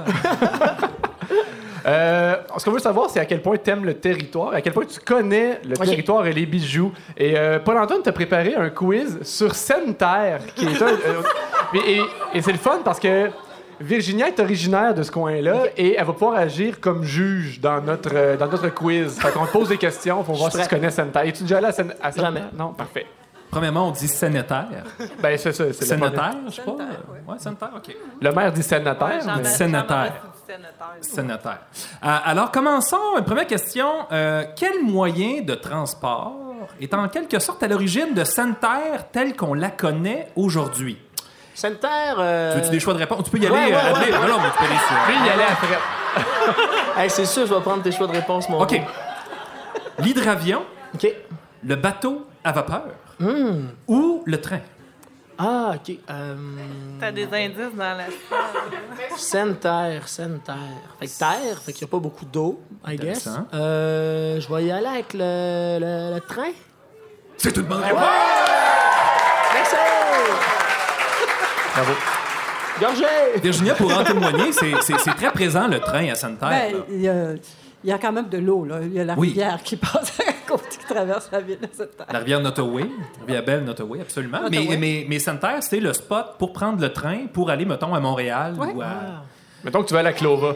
à la Tuque. À la Tuque. Partez-moi pas sur la Tuque. Je suis né à la Tuque. Euh, voilà, donc on poursuit, on poursuit avec une deuxième question. Qu'est-ce qu'on appelait le toton de Sainte-Terre? Ah, un choix de réponse. Mais, mais tu peux y aller, vas-y. Ben, moi, je vais y aller à Fred, parce que je sais que Tadoussac, c'est un clin d'œil justement à des mamelles. Fait que d'après moi, je vais y aller à Fred. Vas-y. C'est- C'est-tu comme pour les collines, montagnes, ish? Intéressant. C'était un, Ah. de mes, euh, un de mes choix de réponse, le Mont Bell. Ah, d'accord. L'autre choix de réponse, c'était le radar des Forces armées canadiennes. Et le troisième choix de réponse, c'était le chanoine de l'île. Fait que là, vu que j'en ai pas eu dans les tro- trois, ça doit être l'un des deux autres. C'est un des deux autres. Euh, je vais y aller. T'as avec- le droit à trois euh, cheats, là. Tu... Ah, ok, ouais, ouais. Le 50-50. Chanoine? Call a friend ou euh, Le chanoine de l'île, Virginie. le Ouais. toton de Sainte-Terre? Ouais. Eh bien, non.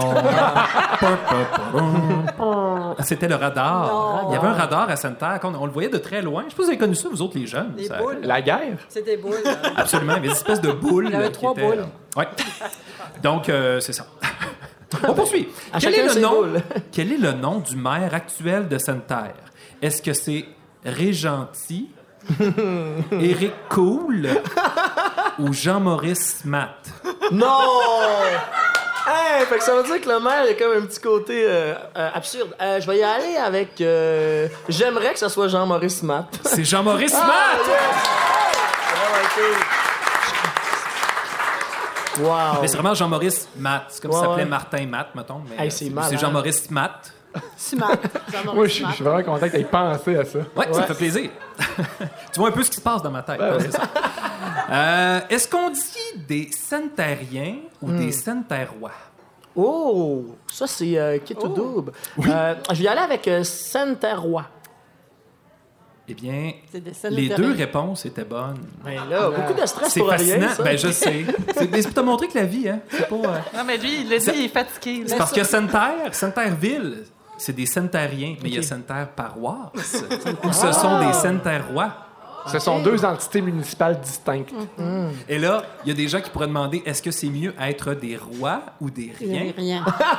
Puis il y a des gens qui peuvent dire c'est vraiment une préoccupation d'homme parce que nous, les femmes, sommes des roises ou des riennes. fait qu'on s'en sacre un peu. D'aucun, d'aucune, d'aucune dirait. Finalement, dernière question.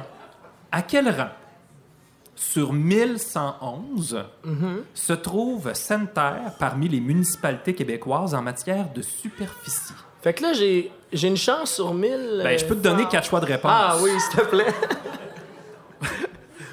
Puis ils sont tous très éloignés. Fait que Ok. tu sais, faut que tu devines dans quel braquet C'est ça la trouve. superficie. Alors on y va avec troisième, Mm-hmm. dixième, 164e ou 1022e. Oh! Euh, je vais y aller avec euh, 1022e. Fouette, Troisième. Ah, non. Alors, Sainte-Terre, qui est la troisième plus vaste municipalité au Québec, 16 000 km carrés. Ah, Je j'ai répète. mal compris la question, je pense. Ah, la superficie! Ouais, c'est Je répète, je répète 16 000 km carrés, c'est plus grand que les Bahamas, que, que le Monténégro, Vanuatu, les îles Malouines, le Qatar, la Jamaïque, le Kosovo, le Liban, Chypre, mais pas tout ensemble, juste indépendamment les unes des autres. Je pourrais vous en combiner deux sur le fly, la Palestine et l'Abkhazie. En même temps, la Palestine, ça rétrécit à vue d'œil. C'est ça. C'était mon commentaire. Euh, non, non, mais hey, je dis pas que je me réjouis de ça. C'est un fait. Bon. Fait que c'est tout. Euh, tu connais maintenant mieux. Merci, merci, Béa. Bravo.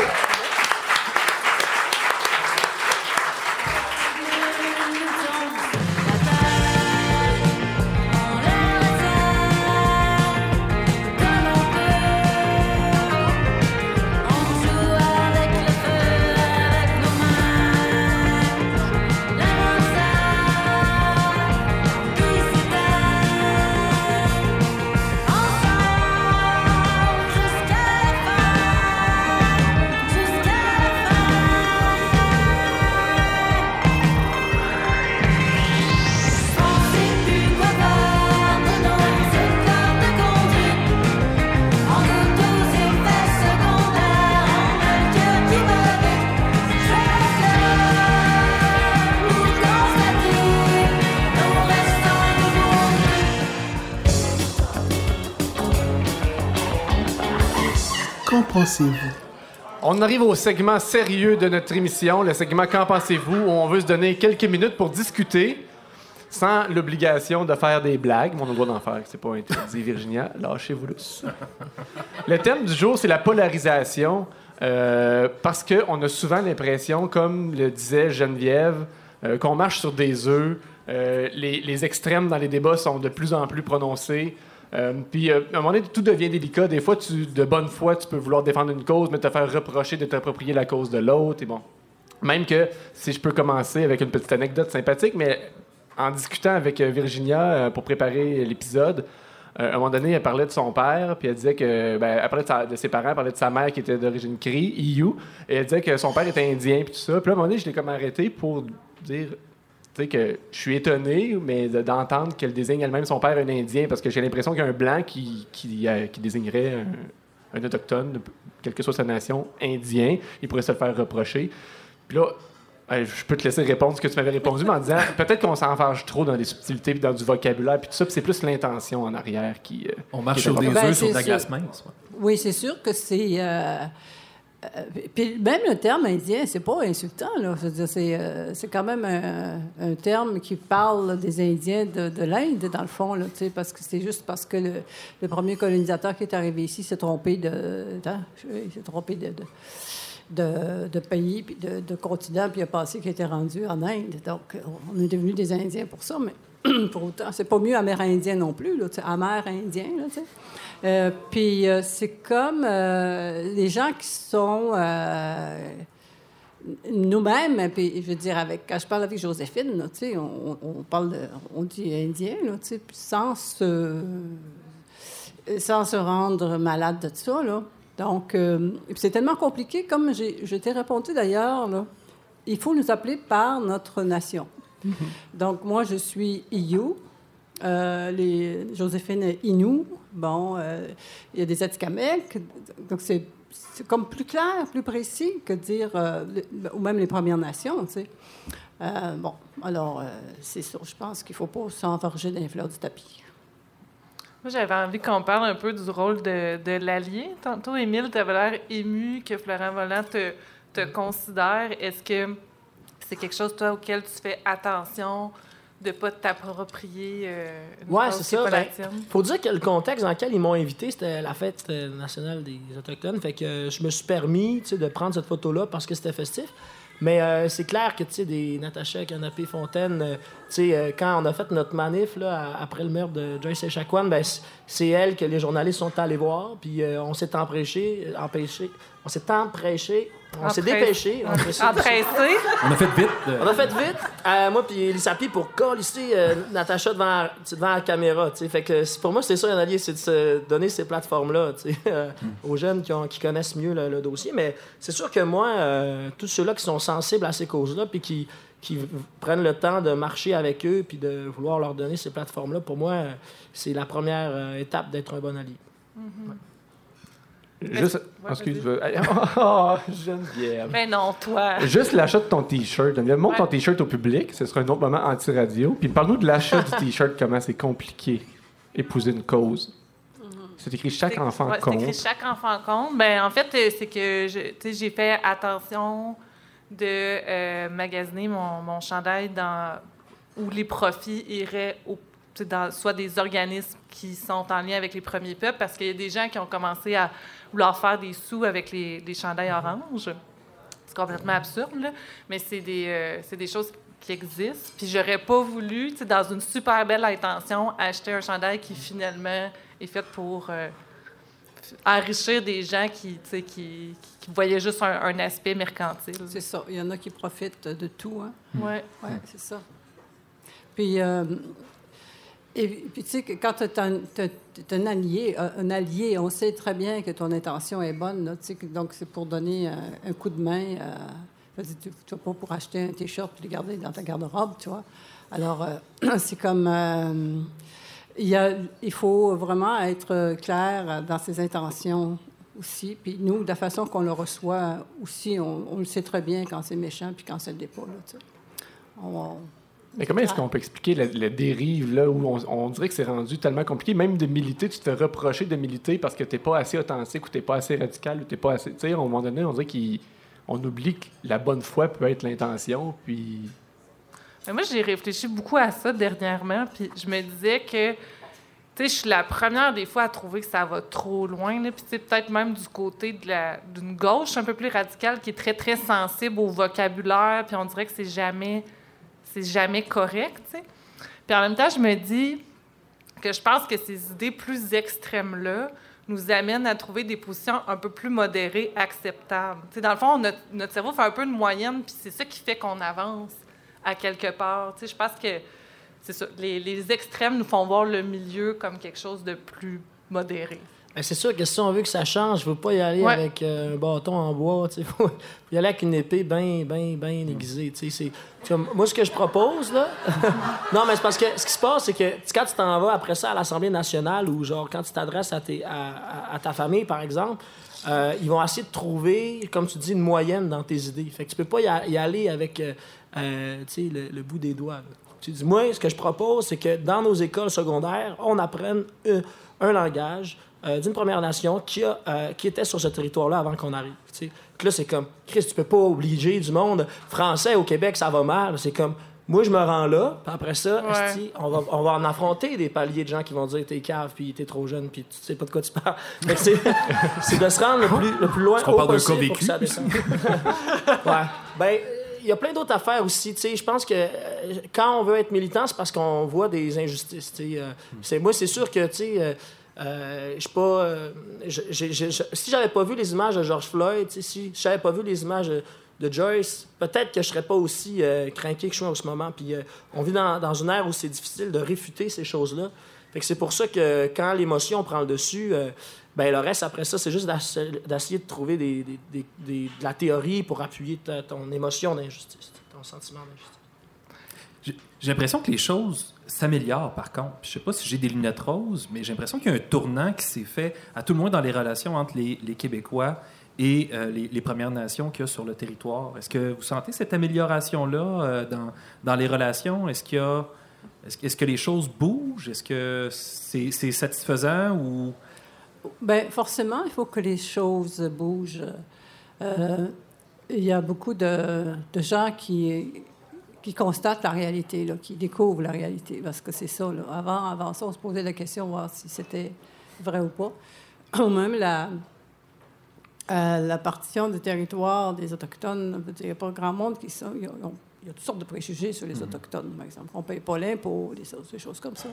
Mais il n'y a pas grand monde qui sait dans- que dans les communautés, dans les réserves, les maisons ne nous appartiennent pas, le terrain ne nous appartient pas. Donc, on ne peut pas avoir de. On peut pas emprunter sur la maison. On ne peut pas non plus avoir de, euh, de crédit. là. C'est-à-dire. Donc, euh, bien-vous-en, restez dans les réserves. Là, c'est-à-dire, on vous laisser ça. Ouais, c'est- sont si beaux, vos privilèges, Vos privilèges, c'est ça, tu sais, parce que nos privilèges, on a des privilèges, tu sais. Alors, euh, il y a plein de... Puis ça, c'est juste un exemple. Il y en a plein de, de méconnaissances ça, par rapport à ce, que, à ce que sont nos privilèges. Mais il y a de plus en plus de, guillemets. il y a de plus Oui. en plus de mains tendues. Par Oui, contre. il y, a, ben, il y a de plus en plus de, de questionnements, je veux dire, de questions en provenance des, euh, des autres, des Québécois, qui veulent euh, savoir. Et puis, euh, ça, c'est c'est le début d'un dialogue. Je veux dire, c'est le début d'un- d'une curiosité de l'autre. Parce que c'est c'est assez étrange de vivre à côté de, de, de peuples comme nous, puis de ne pas nous connaître, puis de même, même pas être intéressé de nous connaître, qui nous sommes, là, tu sais. Et que, hum, quand dans le fond, on est, on est, on est tellement riche, là. Je ne dis pas ça parce que c'est moi, là, mais c'est vrai qu'on a, a tellement de choses à, à partager. C'est une formidable richesse, je trouve, du Québec. Moi, ça me rend plus fier d'être, je veux dire, d'être québécois, mais d'être de ce territoire-là. Ça, me- ça, ça me fait sentir, ben, il y, a- il y a tout un peu de culpabilité, de dire Ouais. qu'on, qu'il y a de l'injustice, mais en même temps, il y a quelque chose de formidable et de magnifique qui reste à découvrir, puis on, pourrait vivre tellement de belles choses tous ensemble. euh. Oui, c'est ça. Puis, euh, et puis, et puis nous, euh, les Autochtones, on vous connaît. C'est-à-dire, on a appris votre langue, on apprend vos coutumes, on vous connaît euh, intimement, même, même des fois dans, notre sang, tu vois. Alors que, vous, commencez à, vous commencez à nous connaître, à, avoir envie de nous connaître. Alors, euh, c'est sûr qu'il peut y avoir que du positif, puis euh, d'ouverture. Puis en rafale, je pense que ça serait important de nommer quelques patentes. Euh, Wet'suwet'en, quand le gouvernement fédéral voulait les tasser pour passer le pipeline, il y a aussi euh, la crise dans le parc de la Vérandrie, euh, une chasse substantielle, puis les Québécois qui venaient chasser pour le plaisir, puis qui faisaient pas attention à ça. Les, pê- les pêches dans les maritimes, je veux dire, on pourrait profiter d'un momentum, bien qu'il soit dramatique, pour quand même prendre le temps d'énumérer le racisme qui existe encore. Voilà. voilà. Il y a plein. il Y a... Hey, salut Chantal! il y a plein, tu sais, il y a plein d'autres patentes encore. C'est sûr que c'est encourageant, mais en, en ce moment, il y a encore des, des dossiers chauds. Merci, Émile. Une bonne façon de se découvrir, c'est de s'intéresser à ce que l'autre fait. Et il y a entre autres l'art autochtone. Euh, Virginia, est-ce que tu considères qu'Émile est un allié? Je, je crois que oui. Parfait. Bonne réponse. Alors, Émile, on aurait un cadeau pour toi. Ah, merci! On te remet ours bleu. Là, je, je m'excuse, euh, Virginia, j'ai pas encore appris euh, votre langue, mais euh, le titre complet de l'œuvre, peut-être. ça s'appelle. euh, Attends un petit peu, ça s'appelle. Peut-être plus, plus proche du micro aussi pour les autres. ça. Plus loin du livre, plus proche du micro. Pichis canard masque isquo. Ça veut dire ours bleu en, en cri. Et c'est mon nom. C'est un- un- une rétrospective des 40 ans de pratique de Virginia. Euh, ses œuvres, euh, ses, de- de- ses peintures, en fait, Oui. qui se retrouvent là, accompagnées de poèmes. Donc, une belle façon de découvrir l'artiste. Ben, merci Oui. beaucoup, Hey, merci vous êtes, euh, bonne lecture. C'est un beau cadeau, vraiment. Ouais, vraiment. Ouais. Merci. C'est un- Et le plus beau cadeau, c'était de vous avoir avec nous ce soir. Merci beaucoup. Émile Bilodeau, on, te suit en tournée. euh, c'est reparti de plus belle. Les On gens- joue demain à 8 h au primeur. Pour les gens qui nous écoutent en podcast, c'est- c'est pas d'intérêt, mais c'est pas grave, l'intention est là. mais on, on te suit partout au Québec, puis les, euh, les, les albums qui vont sortir cet automne et l'automne suivant, parce que t'en as déjà Merci vente. l'invitation, j'ai bien aimé ça. Yeah. C'était un plaisir de partager. Et, et Virginia, ben, on invite euh, les gens à découvrir tes œuvres euh, en visuel et aussi tes nombreux livres, Mes romans, nombreux livres, recueils de poésie. Il y, a sept, il y a sept livres en tout. Encore une fois, merci. Merci. Huit. Merci, bébé.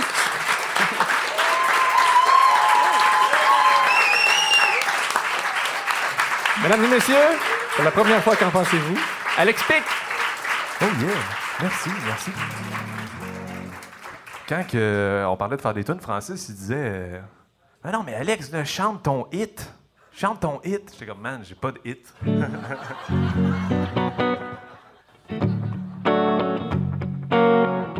chanson qui s'appelle Il le faut.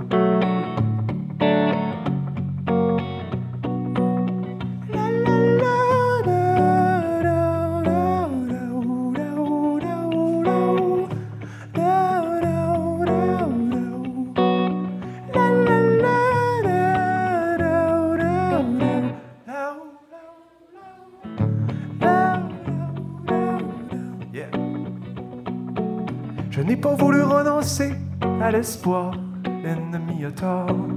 Il nous faut ignorer les échos de ceux qui parlent trop. Il le faut. Je n'oublierai jamais ces mille nuits passées ensemble. Je t'aime fort. Je vais rester ici à me bercer sous tes mots. Il le faut. Comme l'air et l'eau, lumière à l'assaut. J'espère te prendre. Je n'ai pas choisi de perdre la mémoire. J'espère te voir. Je vais regarder les photos où nous étions beaux. Il le faut. Je n'ai jamais manqué de rien sous ton toit. Tu m'as donné tant à l'abri des fausses rumeurs qui partagent la peur. Quel malheur. Comme l'air et l'eau, lumière à l'assaut. J'espère te prendre encore une. La, la, la, la, la.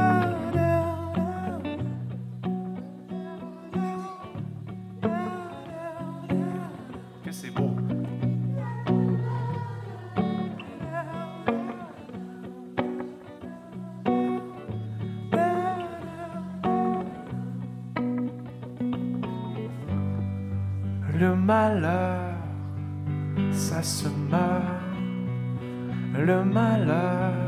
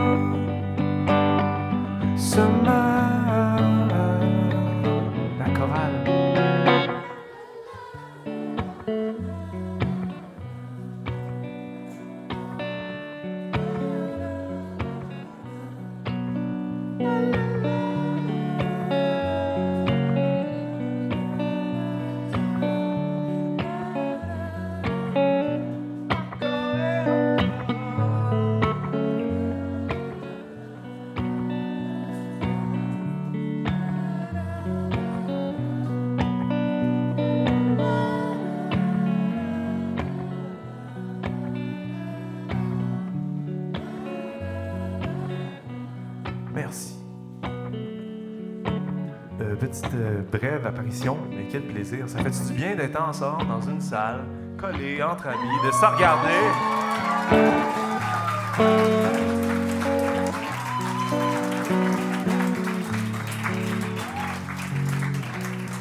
Fait que merci euh, Frima, merci euh, mes chers amis euh, de, longue, de longue date pour l'invitation. Merci à vous d'être là, de- d'être là.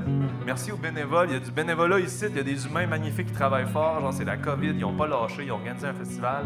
Merci mon ami Yann qui m'a invité. Yeah!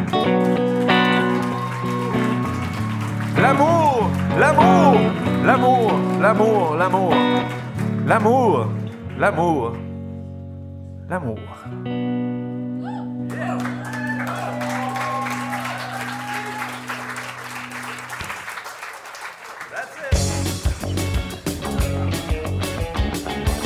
De la bien belle visite. Le Frima a sans doute servi de tremplin au groupe Lubic qui a réalisé plus de 200 spectacles, notamment dans les grands festivals du Québec, comme les Francopholies, le Festival d'été de Québec, le FME, le Festival en chanson de Tadoussac. Et c'est maintenant en solo qu'on a le plaisir d'admirer le talent de l'auteur, compositeur, interprète Alex Pic.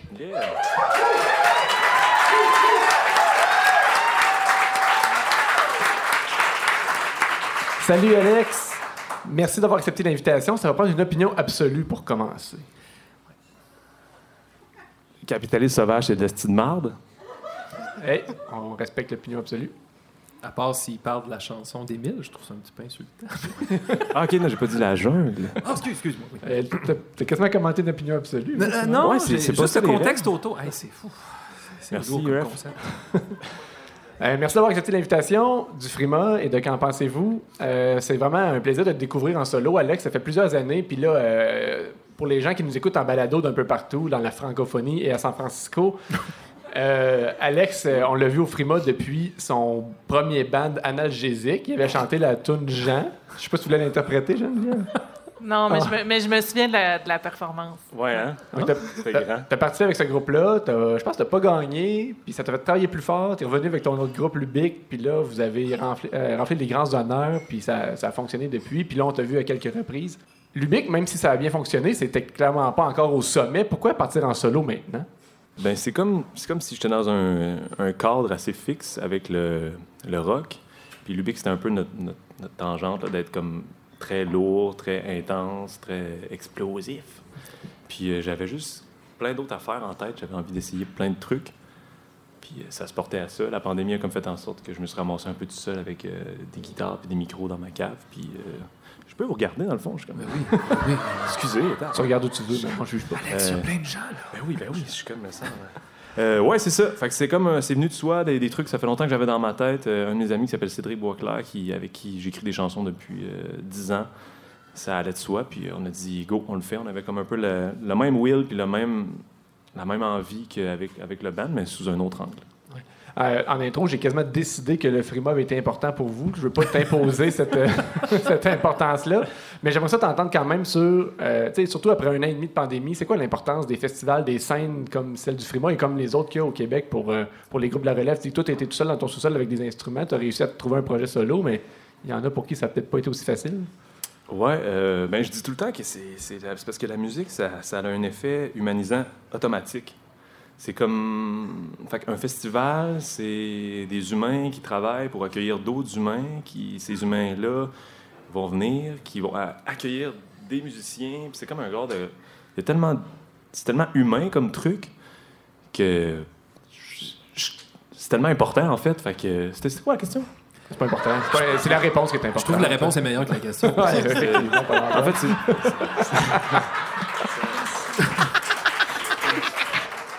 Mais ça faisait-tu longtemps que tu n'avais pas chanté? Tantôt, tu étais un peu nerveux, là? Tu disais. euh, c'était drôle parce qu'en en fait, on lui a super mal présenté le projet de sa performance. On a dit quand tu vas, quand tu vas chanter, on va aller pisser. Tu joues pendant qu'on pisse. On a dit joue fort. C'était le compromis pour faire un épisode plus long. Puis là, Alex était un peu nerveux, puis il dit hey, tu sais, j'ai peur que ça embarque pas, puis c'était c'était super. hein? En fait, je sais pas comment tu l'as tu l'as vécu, si ça faisait longtemps que tu n'avais pas joué devant des gens. Ouais, mais je suis comme habitué, genre, de m'étirer, de faire un petit jogging, de manger une petite banane, d'embarquer, puis de faire Wouah! Fait que Puis là, d'arriver comme que c'est silence, puis les gens sont comme ça. c'est comme l'inverse, que genre, euh, ouais! Fait que j'ai appréhendé un peu le moment, là, tu sais. les- Parce que t'as- t'as pas eu l'occasion de, de- de l'amener sur scène, ce projet solo-là. là? Eh, Exactement, c'est ça. C'est ça. littéralement la première fois que je jouais, fait que c'était comme. euh, Il est bon, hein? Ouais! Mais est-ce que tu as l'intention de le faire? Ouais, ouais, ouais, ouais. Ouais? Ouais, ouais, ouais. J'ai, booké euh, des shows en juillet surtout.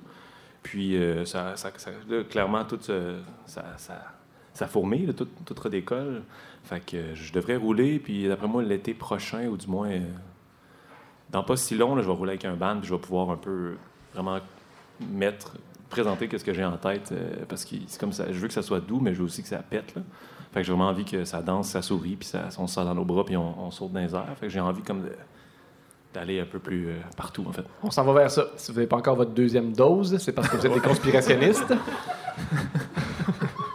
Euh, on est au 18e épisode de Qu'en pensez-vous? Mais lors du tout premier qu'on a fait il y a quatre ans au Frima, notre invité c'était Vincent Pic. Et Vincent Pic a parlé de vous. On va. euh, on dirait que je te, On est- qu'on en parle. On est rendu qu'on peut citer nous-mêmes. C'est des gars qui travaillent très fort, ils écoutent, sont humbles, puis ils sont super bons, puis ils sont partis pour la gloire. Ils restent à la Sarre, ils refusent de déménager. C'est les fiers ambassadeurs de la région. Puis ils rockent le Québec euh, partout, puis je leur souhaite la meilleure des chances.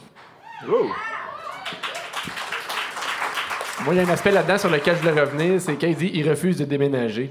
Je sais pas si euh, les gens ont lu, c'est une suggestion. Alex Castonguay, notre ami là, de, de renommée régionale qui nous a aidé à faire de L'envergure. A sorti un livre dernièrement qui s'appelle J'attends l'autobus. Et là-dedans, il y a une expression qui appelle l'occupation artistique du territoire. Un plaidoyer pour que les artistes habitent leur région au lieu de tout s'en aller à Montréal. là. Il n'y a pas de question. Vas-y là-dessus. Ben, Mais toi, t'as quand même quitté la BTB-Ouest pour Rouen. Ouais, c'est j'ai- c'est quand même. euh, ouais, je suis parti. euh, C'est de- parce qu'il sort avec ma cousine qui reste à Rouen. J'ai T'en as rencontré. bien Mais- des cousines. Hein? T'en as bien des cousines. Ouais, ouais, mais c'est pas avec elle que je couchais, c'est de sa sœur. C'est avec Suzy. C'est pas vrai. Allô, Hey, Suzy? salut, Suzy. hey, Suzy, Mais- viens ici, viens ici. Mais mais c'est Vicky, c'est Vicky, c'est la blonde d'Alex, c'est elle qui m'a dit un coup bandé, pas de parenté. J'en parlais aussi dans l'épisode 3 de ça. Est-ce que t'as l'extrait? Ça, c'est un inside avec les gens ici, ça sera pas dans le podcast, OK? On, on tient ça mort. Non, je pense que ça va être dans le podcast. Non, sans blague sur l'importance de rester en région. Est-ce que c'était dans l'équation à un moment donné pour, pour toi ou pour le groupe? Ouais, vraiment, ça. Tu sais, euh, nous autres, on se voyait pas ailleurs que. On s'était bâti une maison ensemble, puis on, vivait littéralement dedans. On sortait, genre, c'était le, c'était le ciel, on sortait. on- on, était vraiment. Ça faisait partie de nous autres, puis c'était aussi. C'était comme tellement tout le temps, genre, un, un mindset avant. C'est comme si le- l'idée de faire un show ou des shows, ça commençait 12 heures avant, une journée avant, parce qu'il fallait partir, il fallait genre loader toujours très tôt, faire genre 800 km. À, à chaque fois qu'on faisait un show, il fallait faire minimum 600 km. fait que, tu sais, quand on arrivait, on était comme. On était craqués, là. C'est comme, genre, nous autres, on est prêts. Puis ça faisait comme un peu partie du truc de, d'amener un peu, de, de- de traîner un tu sais, ça, tout ne veut pas l'Abitibi, tu sais. Vous savez, on sait c'est quoi, on, on vit ici, fait c'est notre coin de pays. On, on se voyait juste pas déménager parce qu'on on est bien, on est heureux. C'est sûr, ça serait cliché de dire ça nous inspire. Ben, c'est vrai, les- ça nous inspire. C'est- magnifique, les gens sont cool, la vibe est le fun, et ça, ça, ça bouge, c'est magnifique. Qu'est-ce qui t'inspire le plus? euh, la région ou ma cousine? OK, OK. ta cousine. OK, bonne réponse. On a parlé un peu de ton groupe, mais là, c'est le projet solo qui est en route. Euh, si tu veux, euh, en toute humilité, j'aimerais te faire des suggestions pour t'aider à propulser ta carrière. Absolument. Est-ce que ça te convient? Oui, t'as-tu un stylo ou tu vas venir prêt? Non, non, mais dans le fond, ça va être à l'audio. Maintenant, ça va être l'occasion de, de, de, de- de faire entendre des extraits au public. Tu réécouteras le podcast pour les noter. Super, Oui, c'est ça. Je sais pas si euh, dans la dans la, la- la- la création musicale, s'il y a le concept du script éditeur, tu sais, quelqu'un qui repasse tes textes, puis pour faire des petites suggestions, de, des petits twists, comment on pourrait tu sais, rendre ça plus catchy, puis euh, faire en sorte que c'est des succès instantanés. Fait que, euh, on va commencer avec euh, ton, euh, ton succès payé le prix, ton Oui. succès, ton à, à- à venir. Oui, oui, non, c'est- non, c'est déjà un gros hit. J'ai payé le prix, j'ai payé le prix trop cher. J'ai payé le prix, c'est l'enfer. Qui nous sommes, qui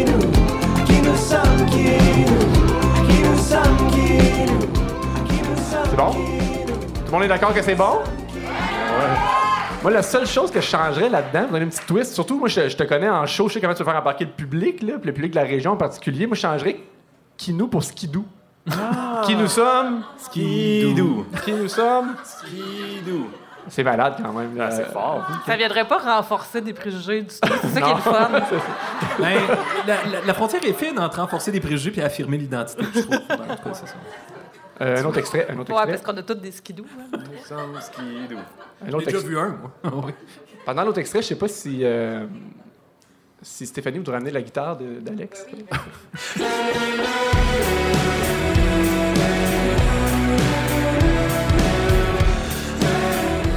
Je sais pas si vous connaissez l'intro de la tune. Ça, c'est celle qui nous a joué tantôt. Oui. Jamais ces mille nuits passées ensemble. Je t'aime fort. Je vais rester ici à me bercer sur tes mots. Il le faut. Bon, moi, ce que je ferais là-dedans, c'est que je remplacerais Il le faut par Luce du faux. Ça aurait le même impact que la tune Barbara Streisand. Tu sais, un nom d'artiste connu de même, là. Fait que, Ça marchait avec Kevin Parent, ça, hein? Les tu sais, mettre plein de noms. nanana, Luce du faux. J'aimerais ça que tu l'essayes, ce petit bout-là. Euh, tu veux que je te la chante? Je je je Ouais, juste ce petit bout-là.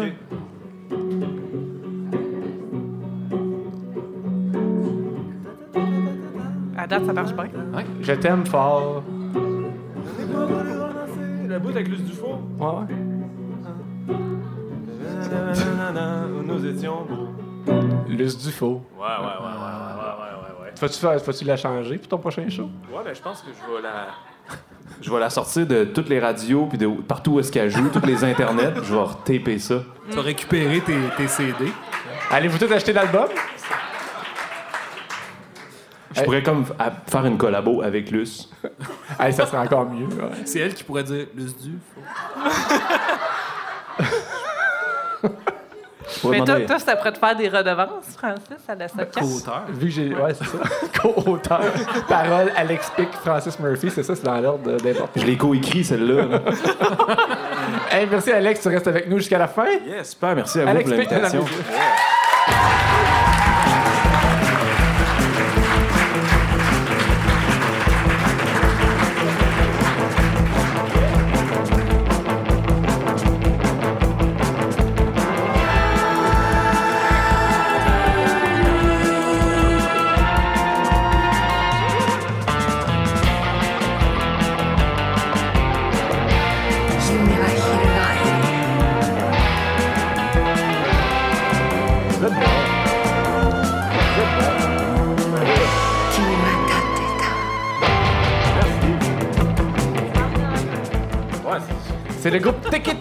C'est bon, hein? Oui, c'est bon. C'est pas longtemps qui m'a fait connaître ça. C'est un groupe euh, nippo-montréalais. Ouais. C'est des Japonais euh, basés à Montréal.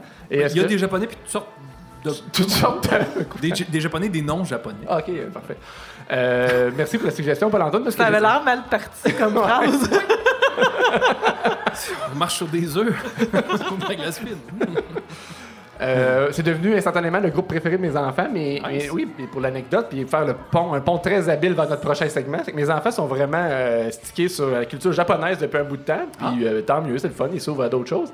Et puis ils ont même appris de façon autodidacte sur Google à parler japonais. Oui, couramment. Oui, ils parlent japonais à, à l'heure du souper à table, puis honnêtement, ils se lançaient des phrases en japonais, puis j'étais vraiment surpris. Puis à un moment donné, il y a, Léo dit quelque chose en japonais à sa sœur, puis là, elle est comme, elle est comme fâchée, puis parce que dans le fond, ils ont appris à s'insulter en japonais. c'est ça.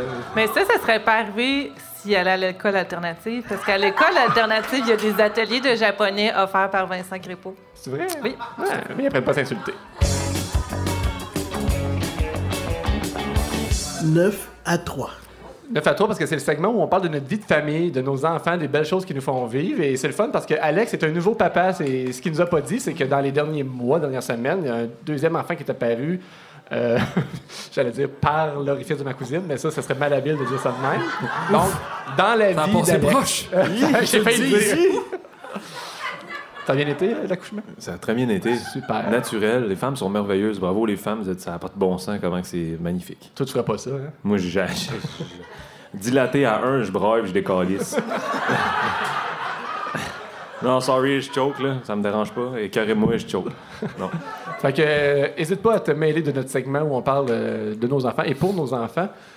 Vous savez peut-être qu'initialement, l'épisode d'aujourd'hui devait être enregistré à l'église Saint-Sauveur. Le Frima avait même lancé sa promotion en annonçant la grand-messe de Qu'en pensez-vous? C'était un défi qui était super excitant pour nous autres aussi, mais euh, pour des raisons techniques, on, qu'on vous épargne les détails. Mais le show a été transféré ici à la cabane, puis je pense qu'on est encore plus content d'être ici. à Moi, j'avais une joke si on l'avait faite à l'église. C'était quoi? C'est que je voulais dire que moi, je m'étais jamais mariée là, mais mon chum, oui. Eh ben. Ça montre la complexité. de Ouais. de. C'est vrai que t'es, t'es nouvellement grand-mère une deuxième Ouais, fois. hein? Deuxième fois ça. grand-mère d'une de petite métisse. euh, ouais. On va t'appeler Coco. Geneviève Coco, la? Guilf. Ah, Coco, c'est moi. Donc euh, voilà, euh, c'est ça. Vu que ça s'en allait dans une église, on avait préparé des, euh, des petites touches Jésus là, dans, dans un petit segment sur Jésus. Puis là, on avait commencé à préparer ça, on trouvait ça super bon. Puis là, on dit on l'annulera pas juste parce qu'on n'est plus à l'église. Puis là, je sais, je sais, je sais, on est au courant que l'Église, avec un E majuscule, a bien, bien mauvaise presse dernièrement. Puis on n'est pas là pour camoufler ça. On n'est pas là pour défendre l'administration de cette entité et toutes les conneries qu'ils ont pu faire pendant les décennies et les siècles passés. On retourne juste très, très naïvement et simplement à la base, au tout début, début, le fondement principal de tout ça, de cette religion-là, mais, mais, mais de plusieurs autres religions, c'est-à-dire le Christ. Jésus, Jésus n'a rien fait de tout ça, lui. Les, les affaires qu'on reproche à l'Église de nos jours. Mais quoi qu'on sait pas, on n'était pas là, non? Et là, Geneviève a déniché la bibliothèque municipale de Val-d'Or le livre De belles histoires pour s'endormir avec Jésus. Donc, toi, Alex, qui as deux nouveaux enfants à, à élever, euh, tu peux pas te fier sur les cours de catéchèse, euh, même les sacrements, c'est rendu compliqué. Donc, tu pourrais te, te procurer ce livre-là à la bibliothèque municipale de Val-d'Or, mais là, il est pas citoyen. Lui, il faudrait que tu y sortes. Ouais, mais de toute façon, l'abonnement est, gratuit. Puis d'ailleurs, je tiens à dire que c'est euh, la technicienne qui me l'a trouvé. Le livre était perdu dans les rayons. Elle l'a cherché. tu sais, elle savait qu'il était disponible, mais il n'était pas à la bonne place. Fait que merci, Vanessa, d'avoir cherché le livre Chercher le livre du Christ. à travers tous les livres. Il y a quelqu'un qui l'avait caché, il y a dit plus personne qui faut Ouais, qu'il c'est lise. ça. Elle l'a cherché puis elle l'a trouvé. l'avait mis à l'index comme un peu n'importe comment. Donc, si jamais il y en a qui le cherchent, c'est le code 316004. C'est pour, euh, ça va plus vite dans l'ordinateur quand tu as le code. Alors, voilà ce qu'on veut faire aujourd'hui. On ne vous lira pas tout ce livre-là, mais l'émission tire à sa fin, quand même, tranquillement pas vite. Puis ça va être bientôt l'heure d'aller coucher les enfants. Donc, on va lire un, rien qu'un chapitre. C'est ça que j'ai fait avec les enfants, moi, un chapitre à chaque soir pour s'endormir. Et là, euh, il y a- il y, a comme des citations comme dans l'histoire, tout ça, c'est un peu théâtral. Fait que j'ai imprimé des textes pour vous tous. Geneviève. Ah, tu as déjà pris le tien, Paul-Antoine. Tiens, Alex. Alex, toi, tu vas interpréter le roi Hérode. Merci. Geneviève va faire Ma- Marie. personnage, Toi, tu vas faire Joseph et les anges. Hein? Oui, tout à fait. Je pense qu'il y a un peu de roi mage aussi. Je- Ah oui, il y a des rois mages au travers. Je vais sortir euh, C'est ça, ma panoplie de voix. Le chapitre qu'on a retenu, c'est la naissance de Jésus, mais autant c'est l'histoire la plus connue de l'humanité, autant on a appris des choses dans ce livre-là, puis c'est là que ça devient vraiment intéressant. Puis c'est pas une blague, là, on a vraiment appris.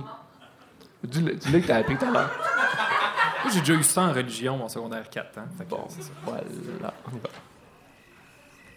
va. En cette nuit glaciale, la ville de Bethléem dormait depuis longtemps déjà. Les lampes étaient éteintes dans toutes les maisons. Seule une petite lumière brillait à travers les planches fendues d'une étable. Là, un bébé était couché dans la mangeoire des bêtes. Marie, sa maman, le regardait avec amour. De temps à autre, elle murmurait tendrement le nom de son enfant. Jésus. Alors Joseph hochait la tête et disait Dieu sauve! Car c'est cela que le nom de Jésus voulait dire. Dieu sauve. C'est ça que ça veut dire sauve. Jésus. Premier apprentissage. Dieu sauve! Joseph savait que Jésus n'était pas son enfant, puisque Marie avait reçu ce bébé de Dieu. Mais il savait aussi que Dieu lui confiait son fils, et il était heureux de devenir papa de Jésus sur la terre. Quant à Jésus, il dormait profondément. La lampe éclairait sa figure minuscule, et personne à Bethléem ne savait encore que ce visage deviendrait la lumière du monde. Dans les collines des environs, rougeoyait une autre lumière, celle d'un feu. Arrêter la nuit. Des bergers qui passaient la nuit avec leurs troupeaux s'étaient couchés en cercle autour des braises pour se réchauffer. Soudain, un ange leur apparut. Réveillés en sursaut, les bergers effrayés se jetèrent le visage contre terre. L'ange leur dit alors N'ayez pas peur. Cette nuit, un sauveur vous est né. Courez à Bethléem. Vous trouverez cet enfant couché dans une mangeoire. Les bergers se précipitèrent vers la ville avec leurs moutons, tandis qu'une foule d'autres anges se mettait à chanter dans le ciel. Gloire à Dieu au PA. Oui. euh, Gloire à Dieu. Et paix sur la terre. qu'ils aiment.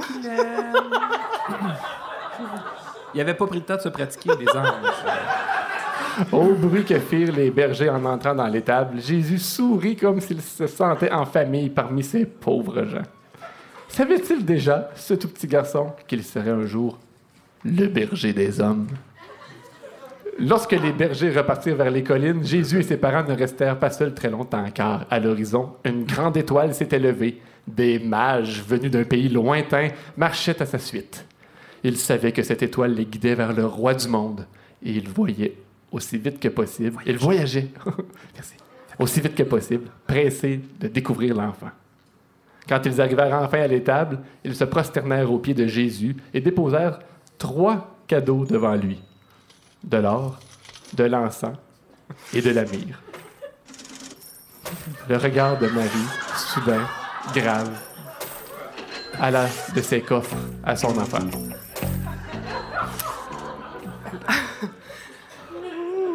L'or est un cadeau que l'on offre au roi, et l'encens est un cadeau que l'on réserve à Dieu. Mais la myrrhe est un remède que l'on donne à ceux qui souffrent. Mon fils souffrira-t-il un jour? Bon, euh, c'est pas tout ça. Il faut qu'on repasse par Jérusalem. Le roi Hérode nous attend. Il veut savoir où se trouve votre enfant pour venir l'adorer à son tour. La nuit venue, Assez. un... Non, non, non. Faut, faut le dire. Ouais. À ces mots, Marie frissonna sans savoir pourquoi. La nuit venue, On un ange on- apparut en songe au Je veux juste rappeler que c'est des histoires qu'on raconte aux enfants pour qu'ils s'endorment. Oui. C'est important. Des histoires pour s'endormir. La nuit venue, un ange apparut en songe au mage. Il leur dit Ne retournez pas chez Hérode, il vous a menti. Il veut faire des bobos à l'enfant. Tandis que les mages regagnaient leur pays par un autre chemin, l'ange apparut aussi à Joseph. Réveille-toi vite! Le roi Hérode est jaloux. Voici qu'il envoie des soldats vers Bethléem pour tuer l'enfant! Fuyez en Égypte. Là-bas, vous serez à l'abri. Et vous pourrez voir le Sphinx, une merveille du monde. Pyramide, c'est chaud. Joseph se leva en toute hâte, installa Marie et Jésus sur un petit âne et ils prirent la direction du désert tandis que le cliquetis des armes se rapprochait de Bethléem. Ils restèrent quelques années en Égypte jusqu'au jour où l'ange messager vint de nouveau trouver Joseph. Tout est beau, Hérode est mort. Vous pouvez rentrer chez vous. Il n'y a plus de chance qu'il vous tue comme des milliers d'enfants avant, avant Jésus. L'enfant ne court plus aucun risque. Bonne nuit!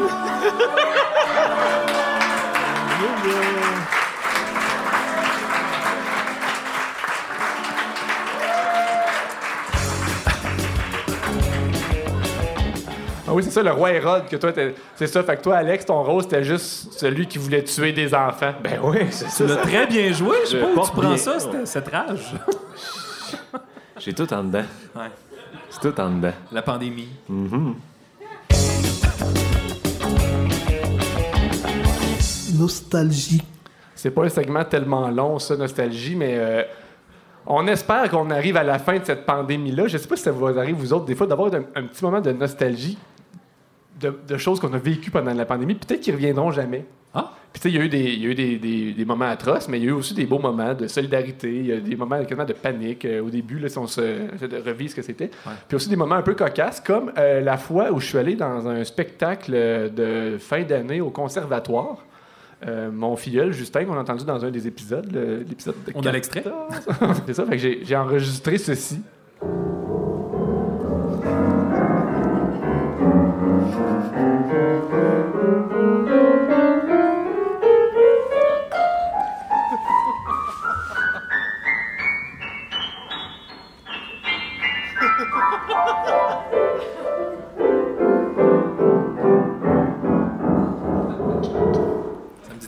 C'est ça, c'est pas mon neveu qui a l'oreille absolue, ça.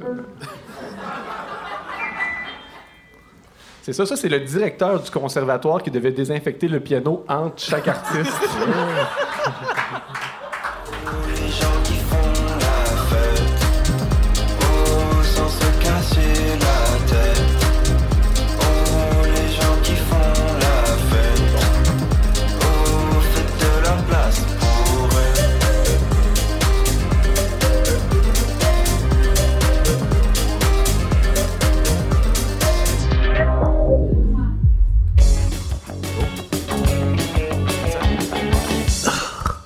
Les cochonneries. Cochonnerie, ça veut dire c'est bientôt la fin pour de vrai.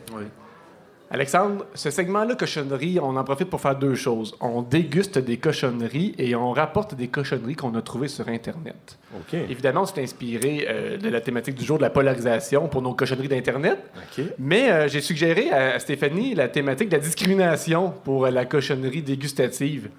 Euh, on nous fait servir en ce moment chacun une cuillerée de Nutella, mais une seule contient le vrai Nutella. Il y a aussi une marque maison, je sais pas laquelle, puis il y a aussi Stéphano, Le- je l'ai vu dans, dans l'âge. Oh! Fallait pas le dire! crise de conne. Mais préparez mieux vos segments secrets. Euh, honnêtement, moi je ne savais même pas. Fait que moi je propose qu'on prenne une sorte, qu'on fasse une nouvelle. Mais vous autres, la clenchez-vous, là, parce qu'il y en a beaucoup. Il y en a beaucoup, ouais. Non, c'est- tabac. Mais quand j'en prends une cuillerée dans le plat, c'est ça que je prends comme quand On va voir qu'est-ce qui se passe. C'est comme le vin, faut que je le recrache dans l'assiette. genre? Tu gargarises. Avec de la rousse. Ça génère énormément de salive. C'est bon, ça? Ah oui, ils vont être bonnes les trois. Là. Pouah! Ça me donne un boost, pas pas de napkin, je peux se l'essuyer dans mon masque. Est-ce que tu veux commencer avec ta cochonnerie d'Internet, Paul-Antoine? J'ai ma cochonnerie d'Internet. On s'est dit qu'on irait vers euh, des, nouvelles euh, en apparence anodines, mais qui donnent lieu à des commentaires d'une certaine violence.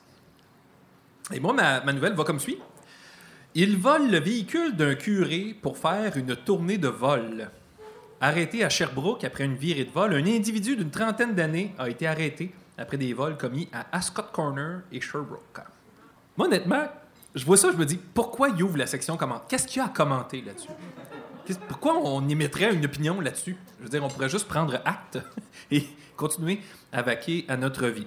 Donc, euh, il y, a des gens- y a des gens qui vont de commentaires, entre autres. euh, Il y a quelqu'un qui tag Hey Jonathan, tu t'es fait voler ton RAM parce qu'on rappelle que c'est quelqu'un qui a volé une auto de curé. Fait que là, ça devient T'as un pick-up de curé, mettons, ce qui semble être une insulte dans le milieu du pick-up. Après ça, après ça, un vrai champion, sa thérapie ne lui a pas convenu parce que, bon, ce qui n'est pas dit, c'est que le gars, il est en thérapie, il s'est sauvé pendant la nuit, il a volé un char, euh, après ça, il a fait un vol par effraction, il a fait des vols dans des maisons, il a fait un vol dans un dépanneur, puis il retournait à son lieu de thérapie, puis il a parqué le char. puis à la fin, ils disent. euh, on avait des indices qui disaient que c'était lui, entre autres, le gars avait disparu. Il est revenu, puis il y avait un char volé dans le cours. Les fins limiers. Et euh, finalement, il y, a- y y des commentaires qui sont un peu rigolos, mais bon, euh, il y en a beaucoup qui, qui touchent l'Église. Bon, des gens qui disent euh, la sélection est sur les plus pertinents. Certaines réponses ont donc peut-être été filtrées. Non, c'est pas vrai, ça c'est Facebook qui dit ça. Ah ben, le curé doit lui pardonner comme ils nous disent de pardonner LOL. Ça c'est drôle. Ensuite de ça, je pense que s'il remet tout l'argent des crimes à la dot, à la dot, qui est comme pour le mariage, mettons, mais on s'en fâchera pas là-dedans. là. Il y a une joke d'église qui s'en vient. L'église va passer par-dessus ce manque de jugement ponctuel. Là. Et finalement, il y en a un, je trouve que c'est un peu élevé, mais en même temps, il y a un jeu de mots là-dedans. Puis je vous rappellerai que le titre, c'était euh, Il vole le véhicule d'un curé pour faire une tournée de vol. Puis il y en a un qui dit L'auto d'un curé, c'est pas réservé pour les tournées de viol. C'est surtout le jeu de mots qui est drôle. En même temps, faut pas tout mettre le monde dans le même sac parce qu'ils vont manquer d'air. Puis euh, on sait pas ce qui va se passer dans ce sac-là. Mais c'est ça.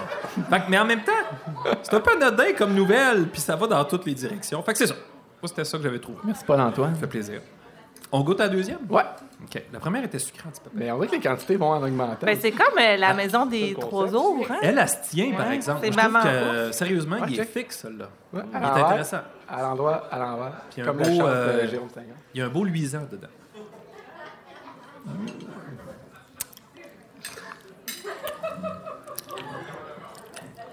Ils savent bien. Ça goûte plus la noisette, ça. Là. Ouais. L'autre, il avait plus un goût de paraffine. Comme. De coco de Pâques. ouais, exactement. Ben, le coco de Pâques, comme avant le prochain Pâques, faut que tu te dépêches à les finir pour beau. Clenche ton coco si tu veux que le lapin revienne. là. Moi, dans la langue que j'ai, Francis, je vois toutes tes dents toutes noires. là. C'est très, c'est très cool. Mais Francis, il y a comme des, des dents qui se salissent. Ça se dépose bien, ouais, le chocolat dans tes dents. On dirait que tu as commencé à fumer depuis 12 ans. Ben, à date, c'est mon préféré. Moi aussi, adore. Moi, j'ai trouvé sur Internet. euh, moi, je suis en vacances, puis je filais euh, quelque chose de léger. Fait que j'ai trouvé euh, une publication de François Legault. C'est écrit hier à 16h32, mais dans le fond, j'ai préparé ça hier, donc c'est avant-hier, mais c'est pas si important que ça. L'important, c'est la prise de position du premier ministre. Ronde de golf avec Isabelle. Vive les vacances! Puis là, il y a trois belles photos de lui, de sa famille avec des swings de golf, tout, puis c'est super. Puis tu sais, moi, je suis d'avis que le premier ministre a le droit des vacances, puis c'est le fun qu'il nous les partage, parce qu'il y a eu une grosse année, tu sais. Que tu l'aimes ou que tu l'aimes pas, il y a eu une grosse année, François. Quand même, 2700 commentaires et 1000... Il les a toutes lues! Ben, 13 000 euh, réactions. Oui. 2700 commentaires et 199 partages. Moi, je me demande juste pourquoi tu partages ça. Là, euh, que le premier ministre nous fasse part qu'il est allé au golf, c'est cool, mais mettons que tu partages ça, c'est t'es vraiment fan, soit de golf, soit du premier ministre. Ou tu veux dénoncer d'une façon ou d'une autre. c'est Peut-être aussi. Oui. Fait que là, grosso modo, j'ai pas lu les 2700 commentaires. Ben lâche. Ben, je suis en vacances, puis j'avais euh, d'autres choses à faire. Mais. D'autres chats à fouetter. Fait que c'est ça. En gros, là, les commentaires, c'est vacances bien méritées, bonnes vacances, bonnes vacances à vous, Ah. bonnes vacances, monsieur Legault, avec votre famille, repos, repos bien mérité, bonnes vacances, blablabla. Puis de temps en temps, il y en a un qui pop, genre, qui paie le photographe nos impôts. Mais là, ça continue. Bravo, bien mérité, Bonnes vacances. vacances. Vous avez l'air de bien jouer. Bravo, bonnes vacances. Il me semble qu'il y a une crise au Québec. En temps de guerre, on est en poste, non? Ça, c'est Guylaine. Puis là, Jean répond Quand t'es venu au monde, ils ont oublié de te greffer un cerveau ou quoi? Là, Sylvie, quelqu'un d'autre qui arrive là, dit Bien dit. Ouais. Puis Céline aussi, elle dit Bien répondu. C'est violent, là. On se rappelle qu'il y avait une petite ronde de golf avec sa femme. Mais on continue. Bon repos, Monsieur Legault. Vous avez fait du bon travail. Vous faites un joli couple. C'est beau à voir. Bien mérité. Vous avez joué combien? Ouais, c'est- un petit curieux. Un petit curieux. Est-ce qu'il a répondu? non. Pourtant, il y a- quand, quand les gens commentent, t'as une notification. Ouais. Bonnes vacances, bien méritées, bravo. Vacances bien méritées, profitez-en. Et Deline répond Toi, t'en mérites-tu des vacances? Elle a dit ça à Denis. C'est qui dit? Après ça, il y a Guylaine qui dit Est-ce que la loterie pour la vaccination est réservée aux Québécois ou aux Québécoises qui payent leurs impôts au Québec? Est-ce que c'est les vaccinés hors Québec qui sont également éligibles? Je travaille en vaccination. À Gatineau, j'ai vacciné de nombreux Ontariens qui paient leurs impôts en Ontario. Une réponse serait grandement appréciée. C'est en dessous de cette publication-là que ça va se passer. C'est c'est ça. Ben, peut-être, parce que Pierre répond. Pierre, je sais pas, moi, est-ce un simple citoyen ou l'attaché politique? L'histoire ne le dit pas. Peter. D'après moi, si vous êtes québécoise et vaccinée, vous êtes éligible. Ben oui. Alors, Guylaine, la, la- la publication originale, répond, à Pierre. Un Ontarien paie ses impôts en Ontario et l'argent de cette loterie vient de la poche des contribuables qui paient leurs impôts au Québec. Pierre répond à Guylaine, vous êtes québécoise et demeurez au Québec? Guylaine répond oui. C'est tout. Fort. Ils ont appris à se connaître. Moi, je, moi, je goûterais à l'autre. Ouais.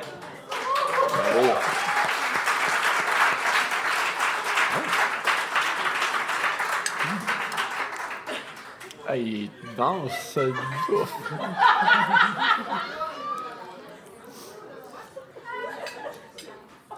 On dirait de la PL. Moi, j'ai comme un fil en arrière des dents. Fait que j'ai déjà eu des broches, on dirait qu'il est doublé. Tabarnak. T'as tout pris? Mais moi, je, moi, je l'ai reconnu, celle-là, pardon. J'ai pas réussi à l'avaler parce qu'il se forme des affaires, on dirait que ça colle. Mais je trouve que c'est le plus intéressant Ouais. des trois, personnellement. Ouais, peut-être pas, euh, pas une cuillerée même. Il goûte quasiment le beurre de Ah, t'as clenché la cuillère! Ben, c'est ça le jeu. ok, c'est ça le jeu. Le jeu, c'est de rester en Ah non, mais on a perdu. Moi, j'ai comme un moustache de chocolat. Est-ce que vous voulez que je vous partage ma cochonnerie? J'ai hâte parce que, Francis, je sais que t'es le public cible. C'est très, très court, OK? Fait que je vais essayer de pas rire, là, en même temps. Puis, euh, dans le fond, je trouve que juste ça, là, ça résume Internet. Oh. Fait que, le, le- dans le fond, l'idée, c'est ça, c'était de chercher une publication qui est très neutre, là, qui, qui suscite pas nécessairement la, la polarisation de base. là. Fait que le- la nouvelle, c'est la ville de Rouen-Noranda subventionnera les produits d'hygiène féminine durable. Un internaute répond C'est là que les taxes scolaires vont payer les cotex des snatchs de la ville.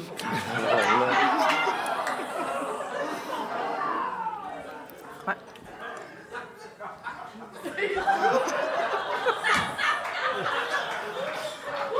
C'est moi qui ai écrit ça. Explique, mesdames et messieurs. Mais moi, c'est plus, c'est moins la snatch que les taxes scolaires. Ouais, c'est ça. Il y a comme euh, les paliers.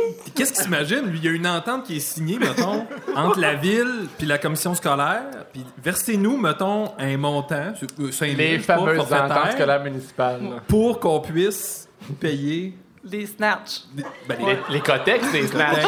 qui bouchent, soutiennent, Mais, mais on parle de produits d'hygiène écologique et durable, donc c'est pas non plus les cotex. Non, c'est ça aussi. Fait que, fait que c'est- on peut emprunter l'auditorium de l'école et payer les avocats. Mais il y avait, il y avait aussi un gars qui disait Ouais, mais pourquoi ma rue est pas réparée Ouais. avant de faire ça? Ouais, moi, je trouve tout le temps ça drôle, les gens qui font un peu le calcul, que tout se, tran- se transfère. T'as tout, le choix, t'as tout le temps le choix de deux affaires. Ouais. Une dépense X, puis réparer des trous dans la rue. Il, il y a, c'est- il y a deux postes budgétaires dans une ville. Il y a les trous dans la rue et tout le reste. Fait- et le déneigement. Dès, dès, dès que t'es pas en train de remplir un trou, t'es- tu erres. Tu gaspilles l'argent C'est clair, c'est clair, parce qu'il reste des trous. Mais tu faudrait, dans- il faudrait qu'il y ait zéro trou dans les rues. en tout. Dans Maslow, là, la pyramide, en bas, t'as réparé les rues et les déneigé correctement. Après ça, tu mangeras, Chris. Ah, rendu au bout, là, t'en achèteras des cotex, là. Toi, si t'étais mère, là.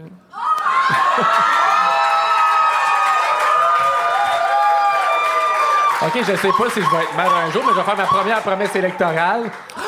Des cotex gratis pour tout le monde. Ah non, c'est pas vrai. Oh. Je compte ça, je compte ça. Moi, je suis pour la continence menstruelle. Donc, il y aura des cours là-dessus. Je pense, la- prendre la pilule en continu. Non, non, non, la continence, c'est le- comme le- la continence urinaire ou. tu sais, c'est le- L'empowerment Faut que du tu contrôles. non, non, mais il y a. ma- mais il y a- L'empowerment. Je disais pas qui, mais ça jouait chez nous l'autre fois un congrès là-dessus. Puis dans le fond, c'est ça, c'est des femmes qui expliquent. C'est comme si à un moment donné, tu retiens ton sang et tes pets. On est là, là. Et là, quand, là, là. Quand, quand tu vas aux toilettes, ben, tu, tu relâches ça. C'est comme, euh, comme contrôler une envie de pipi ou une envie de caca. Tu, tu retiens ta menstrue. Il disait que c'était facile. Ah, ça, j'ai pas vu C'est ça. facile, les filles. C'est un gars qui disait ça. C'est un- J'ai c'est un l'air de savoir de quoi il parlait. Ouais, c'est ça. Non, mais c'est un beau sujet, la continence menstruelle. On pourrait faire un épisode là-dessus. Mais en même temps, il y a beaucoup de trous dans les rues. Ouais, il y a ça.